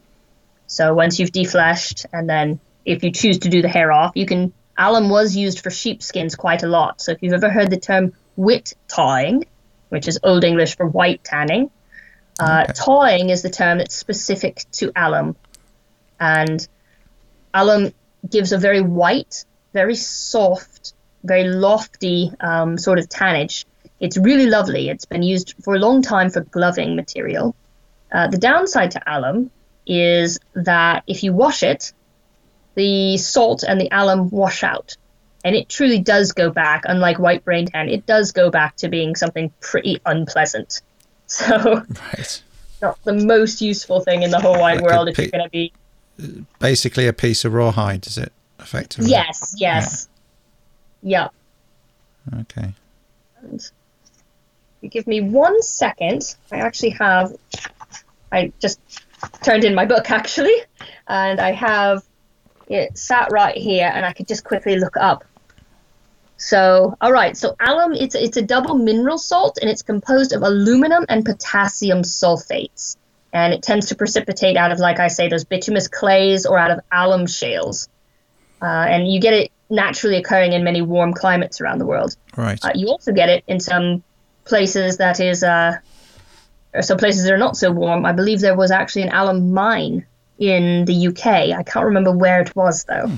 I'll look. I'll look that up. Yeah. So that was very kind of area specific then, I guess, as well, where the resources were available and people were aware of how to use them. Yes, and there's quite a lot of indication that alum probably started uh, more in the dyeing industry. It was used as a mordant, so that's something that makes a, a dye more fast, meaning right. it doesn't wash out as easily okay. or it changes the color. And if you were having, say, you were having fat tan skins and you were dyeing them and using alum, or even you do get quite a lot of dyed rawhide. I mean, it truly is rawhide, but it's just been dyed uh, in some of the drier areas, Egypt and, and the Middle East. You get dyed rawhide. You want someone to be using alum as a, as a mordant in that dyeing process. Uh, there's a good possibility, you know, they're not idiots. They would notice that the rawhide behaved quite differently after being, if, if it was left in that solution for very long. It didn't really act like rawhide anymore. Right. In fact, suddenly you have a shoe that probably didn't function particularly well. a sloppy shoe. Yeah, just. Yes. yeah, just uh, um, didn't hold its shape. Um, can I ask you another question about sewing? And you might not know the answer to this, but I'd be interested to know your thoughts. Um, I've seen mention of some archaeological sites having many bone needles, broken bone needles, just sort of in almost in piles. What are your thoughts on why that is? Do you think were they breaking them in the process of sewing things? Were they breaking them in the process of making them? The needles uh, themselves? Uh, well, probably both. I mean, honestly, needles are, are quite fiddly to make. Mm-hmm. I will say, if you want to make needles, drill the eye first, then shape the needle around it. Because if you screw the eye up uh, on something that you have not put much work into, then that's fine. um, bone needles are fairly. They are. They're not. As, they're not a metal needle. You know. They, you can't bend them. They don't deal with that very well. However, there's this concept that needles are for sewing, and for us, sewing equals clothing, and that's absolutely not necessarily the case. Needles are used for all kinds of crafts when you're you're living in the outdoors, and you don't need a needle to sew. It's an efficiency aid. It makes things faster. However, it limits bone needles limit how fine of stitch work you can really do because you can only get them so small. Mm-hmm. Yeah. Whereas if you're using things like sinew or intestine, which have some level of rigidity to them as a thread, you really only have to poke a very small hole with an awl, which is a bone tool with a sharp, fine point that you use to perforate a hole, push a hole between the fibers of, of fat tan skins, which are very, very lightweight, as we mentioned, and soft. So pushing a bone awl through brain tan is actually very, very easy. And then you just put your thread through the hole. You don't mm-hmm. need the needle. Mm-hmm. It just, yep. And you Kinda can do incredibly fine stitch work, like what Yeah. you see in the Arctic, where you have, you know, 20 to 30 stitches in an inch. Yeah. On so you're talking about some of the Inuit clothing. Yes. Yeah. Yes, absolutely. It's it's incredibly finely stitched, and it's not necessarily done with needles at all. Mm-hmm. Because actually, bone needles don't really lend themselves to that. I, I I assume you're familiar with the books book Sinews of Survival. Are you? Yes, I am. Yeah. And there's another one called Our Boots, which is fantastic as well. Okay, I don't know that one. Oh. Our boots. Our Boots, yep. Okay. Cool. Always, always interested. Even if I can't do that stuff, I'm always interested to look at it. It's it's amazing the uh, the uh, craftsmanship of of that stuff. It is, and it's you know when you get up there, it's it's it's one of those things. So when you look ethnographically at groups' clothing, is the more temperate the environment gets, the less not importance is placed on clothing, but there's less functional importance placed on it. It's still very decorative. It's still very much uh, an expression of, of of personality and of individuality and of the group that you live in, of course. However, from a structural standpoint, if you don't have perfectly tight seams living in the southern Great Plains, you're not going to die. Whereas in the Arctic, you know, you have double seams because if one seam fails, you want a backup. hmm You know, it's there is there are levels of functional need that dictate just how what we consider fancy clothing gets, but you know, that's not necessarily fancy. That might actually be functional. Yeah. So the form follows the function. Exactly. And Yeah. when we start talking about the Ice Age, which are all these time periods that we have these great pictures of of back to cavemen and their skins that are just kind of hung about themselves and tied on on, with them, yeah. bits of string. Yeah. if anybody has ever been to, you know, northern Finland in the middle of the winter, but add a massive amount of wind chill to it, that's what we're talking about in the Yeah. Ice Age. Yeah. So you try that, just tying some skins around yourself. Yeah, you could probably go stand out there for a while, but then you need to gather, you need to hunt, you need to construct tents, you need to live. That is not a functional clothing type for that environment. No. And so it's just one more of those nails in the coffin for this concept of, you know, raggedy clothed cavemen without brushing their hair. Yeah. Well, I think it suited. I think it suited the um, the time, didn't it, in terms of characterizing modern humans as more sophisticated and more advanced, and our prehistoric ancestors as brutish and rough and not as intelligent and all of that nonsense. So Yes, absolutely. That Yeah. sort of um, cultural hierarchy where it has to be linear, where we have to come from one place and be moving in some sort of upward trajectory towards Yes. some undefined eventual goal. Indeed. well, I think we've had quite a few interesting questions as a result of some of the uh, recent uh, enforced changes to the way society is operating. So it's uh, it's been quite good in been quite good in that sense. People have been questioning what's important and what isn't. So um, and that's all good. What? Why do you think?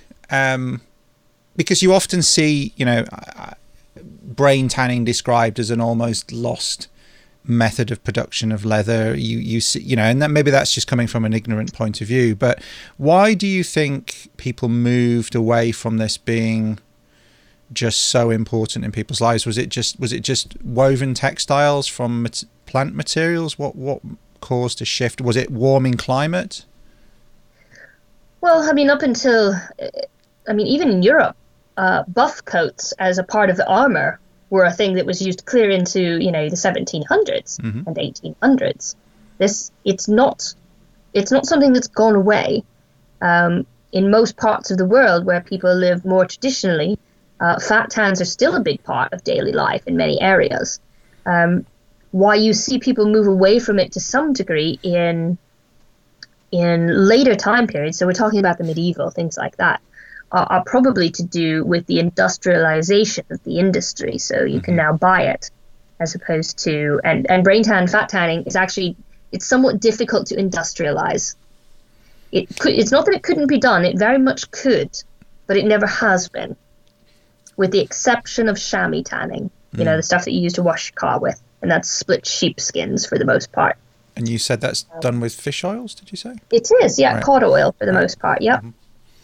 Okay. Um, so when you when you see you do see a, a lessened reliance on leather clothing in places like Northern Europe, and honestly in places like uh, the Middle East as well. When you see cloth clothing coming in, now cloth clothing, what you have to understand is it must be performing a job better than what the previous product did. And in a hot, dry environment, I can see that being the case, where you know airy clothing that breathes more efficiently than than any kind of leather does would probably be preferable in a lot of those environments.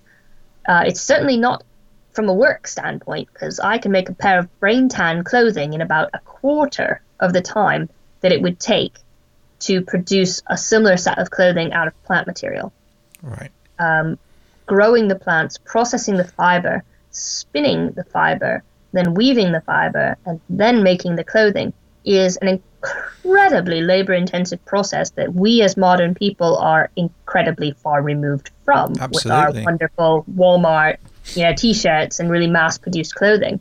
Yeah, You if you, asked, if you asked your average person to make a cotton T-shirt, they wouldn't know where to start, would they? So I, I'm not I'm pretty certain most people can't identify what cotton is, let alone yeah, make anything from it. Uh, yeah, so you know, there there this shift isn't going to be just a fashion thing. I mean, at some point there will have been some of that, like oh, you know, Doris over in you know one village over has an amazing knitted mantle, and I want to make one. Great, okay, cool. And then pretty soon everybody has knitted mantles, you know, instead of a, a sheepskin cape, perhaps.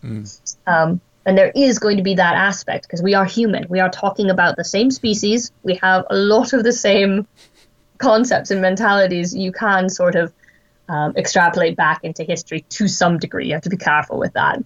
But um, it's more to do with the fact that possibly the environment's changed. Yes. So wool clothing when Europe became warm and wet in comparison to where it was cold and dry. Cold and dry is a brilliant environment for all of your fat tans and all of your, your leather items, mm-hmm. furs, things like that. Warm and wet, not so much. It's not as conducive to the use of, of fat tanned furs and skins. Suddenly you find that vegetable tan comes that in my opinion that's possibly where you start seeing, you know, vegetable tan because it's a much longer process, there needs to be a reason to do it and perhaps that was their reason was that that particular tannage technology now functioned better in this environment which was becoming more of the norm in these areas mm. And I guess as people became pastoralists as well, they had more access to wool. yes absolutely Yeah. but we have we have woven clothing from things like like linen and um and even before that nettle mm-hmm. yeah which which predate wool so Yeah, yeah, sure, sure. But I'm I'm just thinking in before we started having a bunch of sheep in a field, we didn't have as much wool easily accessible. yes absolutely yeah, Yeah. wool just didn't exist yeah Yeah. Yeah.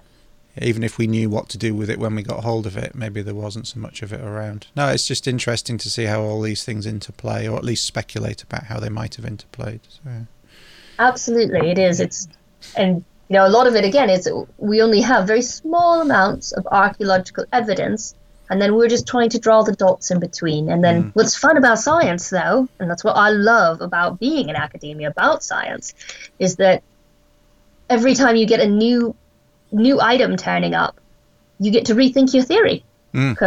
That's what theories are. They're not, you know, it's not a religion. This isn't a belief. This is okay. This doesn't fit anymore. This dot, the lines between these dots don't work because mean- now we've got another dot that's clear up here. So okay, mean, great. You mean you're allowed to change your mind in science? Absolutely, you better change your mind in science. If you get stuck in a paradigm, then you're in trouble. Absolutely, absolutely. A lot of people don't get that though, do they? It's like No, no. Actually, I, I hear people get very frustrated. They're like, I, I can't keep up with it because it's changing all of the time. yeah, That is that is the nature of science. That was that's what makes it science. indeed, indeed. Strong. You have a strongly held belief until you've got some more evidence to change that. To change that, absolutely. Yeah. No, it's fascinating, and I, it's, it, I think it sounds like a wonderful time w- with access to a a greater number of scientific techniques, as you were saying. You know, the isotope analysis and the DNA, uh, the way that DNA um, analysis has brought things forwards in recent years. It must be a absolutely fascinating time to be involved in archaeology. It is. It is. It's a. It's interesting because it's a fascinating time to be involved in it because of the the scientific um, advancements that are really giving us a much more nuanced picture of the past. However, it's also one of those time periods where um, the powers that be are perhaps not funding some of what are considered social sciences as heavily. So you have very, very qualified people, all of which are competing for the same uh, grant money, which is becoming less and less available. So you know, there's a little bit two sides of the scale right there. But you know, that a lot of those sorts of funding issues are political in nature, and you know, they change. So everybody just kind of crosses their fingers and hopes that somewhere along the line that they become a priority again. Yeah, they go in cycles, don't they? They do.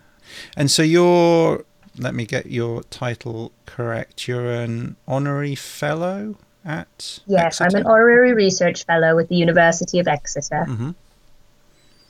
And um, yes, so I teach occasionally for the experimental archaeology program a couple of times a year, but I am not employed by the university.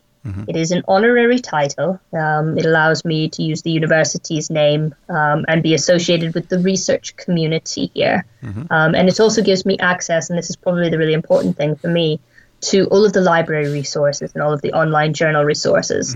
So I am I am an independent consultant, and I work completely off of my own business at this point, which is called Traditional Leather, which is easy enough to find at this point. I have a website that's uh, theresaemmerich.com, easy peasy, um, which gives the scope of the services I offer. So everything from actual hands-on courses through to microscopic analysis for traditional museums, um, demonstrations of traditional living skills for open air museums, and right through to custom clothing, which I take on a very, very limited number of consignments per year. Yes, Time consuming.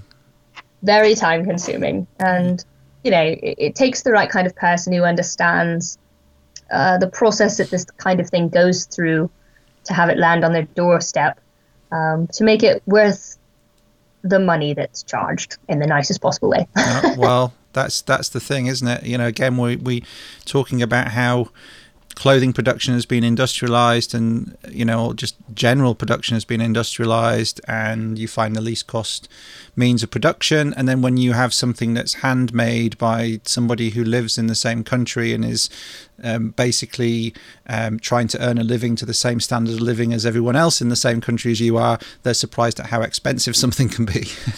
Quite, yes. I mean, well, once once it's explained that things like, you know, a, a skin takes, say, the skins for one shirt, you need four skins, so four deer skins.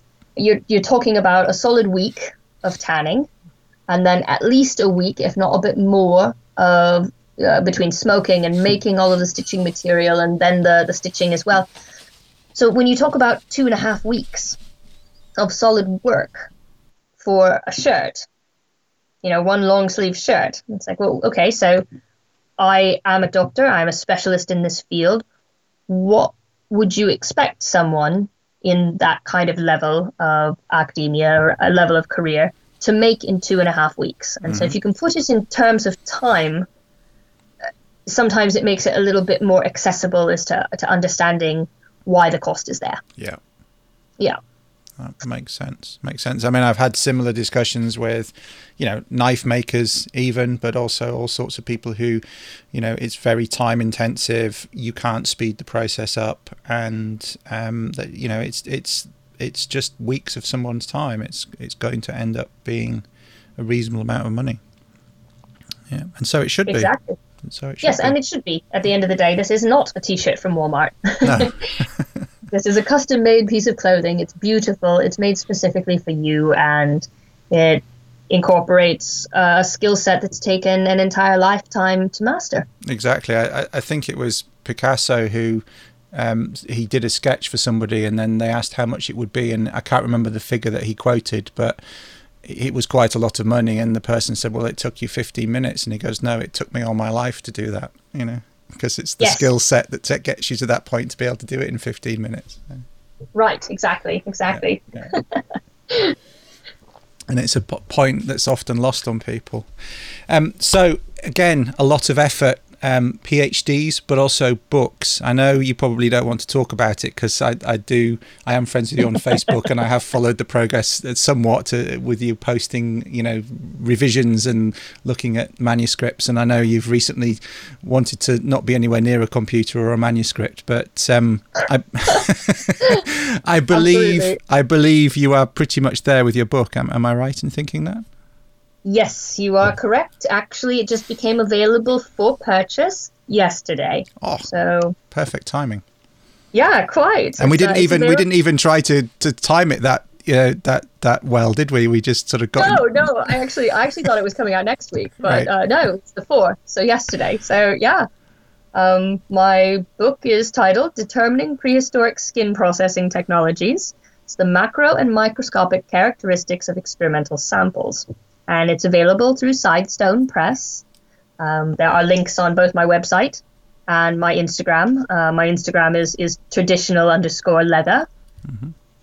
and so it's easy enough to find. However, it is not. I do have to put a caveat in here. It is not a how-to guide. It's not about how to tan.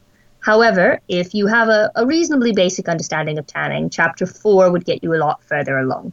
Right. Um, the rest of it is really a history of prehistoric tanning. It's really understanding the decision making process of deciding what tannage technology to use for what item, as well as the characteristics of the different tannage technologies, and then how that's then applied to identifying those tannage technologies in um, a museum situation where you're actually analyzing artifacts. Um, there's also a, a large section on in chapter three. Hated chapter three, but it's very interesting for most people. Um, it's all of the faunal selection, so all of the animal selection. So every single species that I chose had to be gone through, and I had to make a case for why each one is economically important in the time period. So it does go into a lot of um, animal behavior, the hunting that was done, different types of hunting um, in different parts of the world for that animal.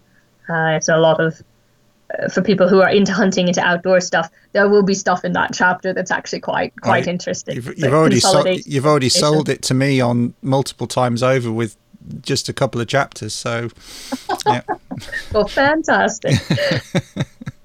That's wonderful, and so I will link to all of those things. There will be a there'll be a page um, dedicated to this podcast on my blog, and all of the links that you've mentioned to your website, to your Instagram, to your book, um, will all be on there for people to be able to find. Are there any other places that people can connect with you on the interwebs, or is it mainly your site, uh, theresaemmerich.com, and um, your traditional leather Instagram that are the main places to connect with you? Yeah, they're the main ones. I mean, I do have a Facebook page as well, but I uh, started out as a personal page, but at this point, it's really just work. yeah, we've all got one of those, I think. yeah, exactly, exactly. Yeah, and then you know my my email. You can you can email me via my website. Fair enough. Yeah, don't don't give your email out. no, no, I no. shan't. You no. want to, if you want to go to the website and find my email, and you have a specific question, then I am happy to answer it.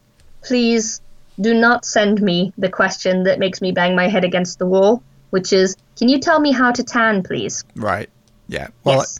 they should have a good idea from the conversation that we've we've just had.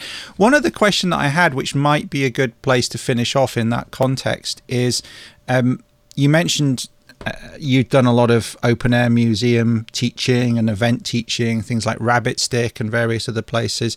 Are there common questions that you just are asked repeatedly that would stand up to being answered here so that people don't have to ask you individually? um, actually, they, they vary by they vary quite a lot by the group. Actually, so mm. when I'm teaching at a when I'm teaching at a primitive skills event, a traditional living skills event like Rabbit Stick or uh, Avnei Derech in Israel or any of those, they're very much they're hands-on courses. So people in my classes are there to go from the very basic step A all the way through to the finished product.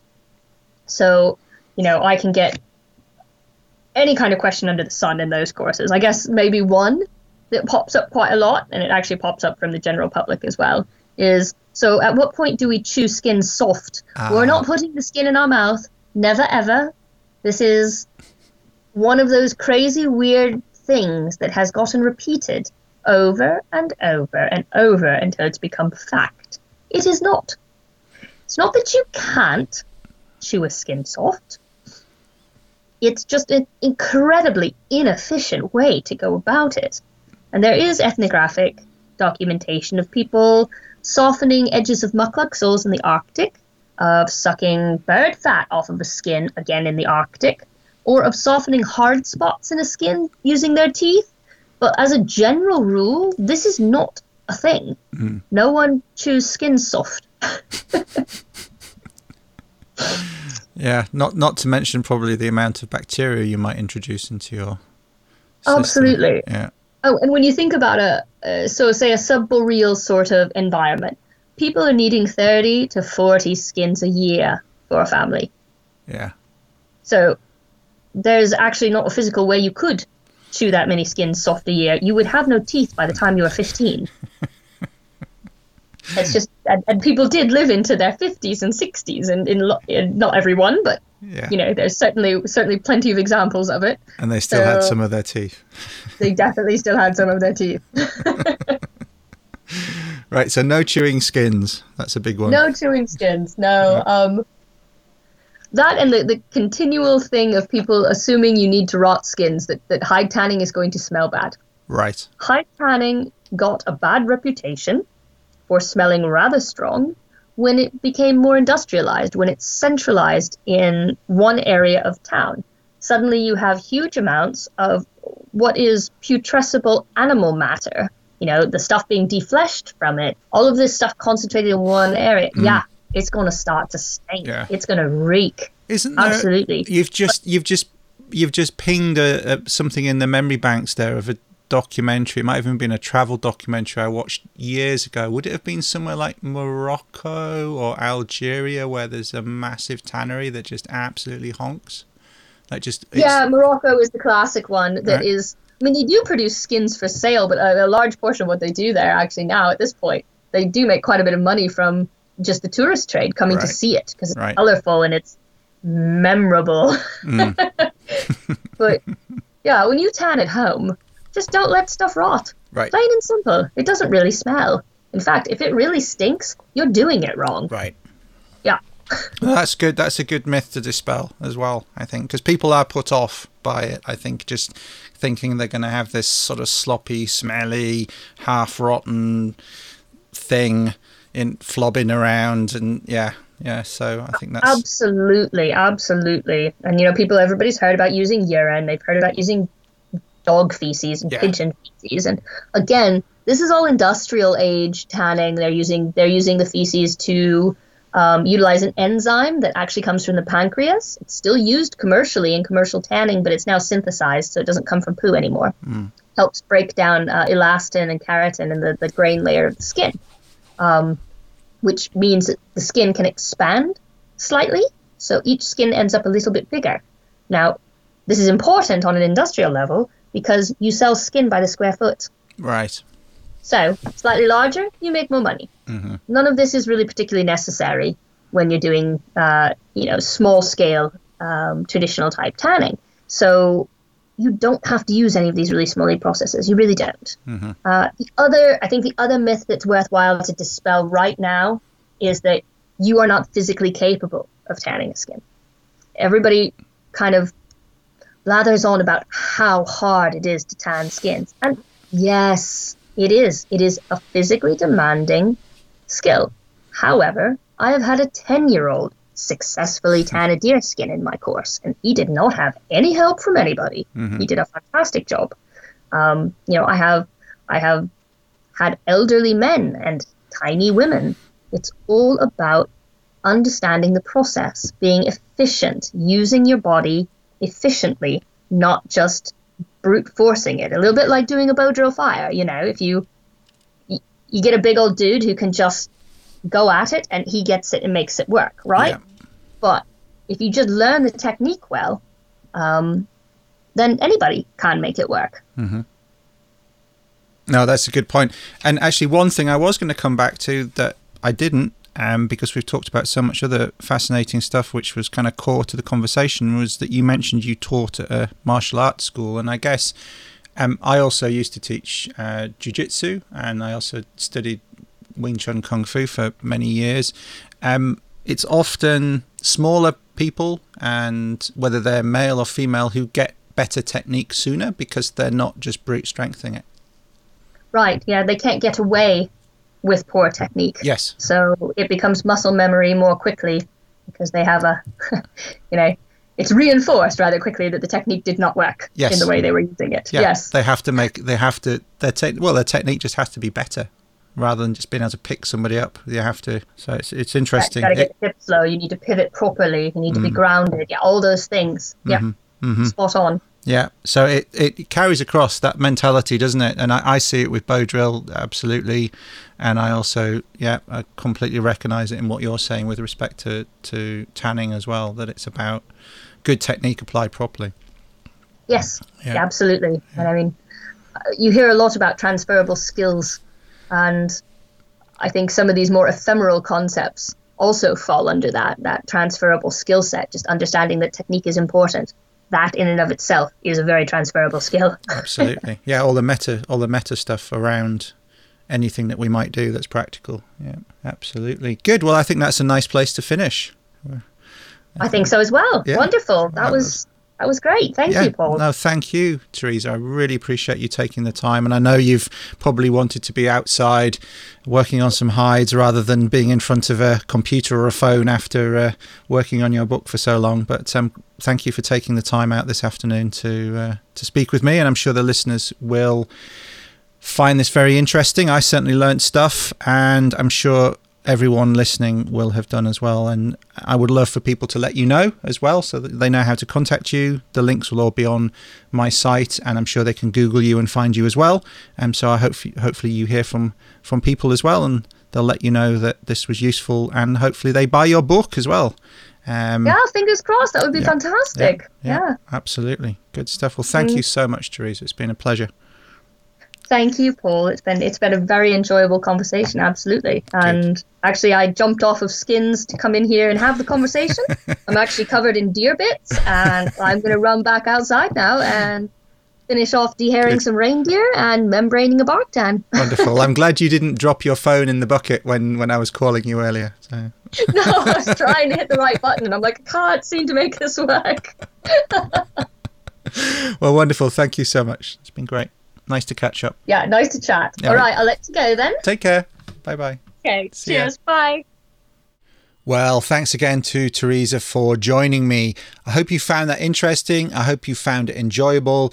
I certainly really enjoyed that conversation, or at least enjoyed listening to Theresa talk about tanning with such enthusiasm. It's hard not to get drawn into that. All the links that are mentioned in this podcast can be found on the page on my website dedicated to this episode, which should be found at paulkirtley.co.uk forward slash podcast 53. And if you liked this podcast, don't forget to subscribe to my podcasts on your favourite platform.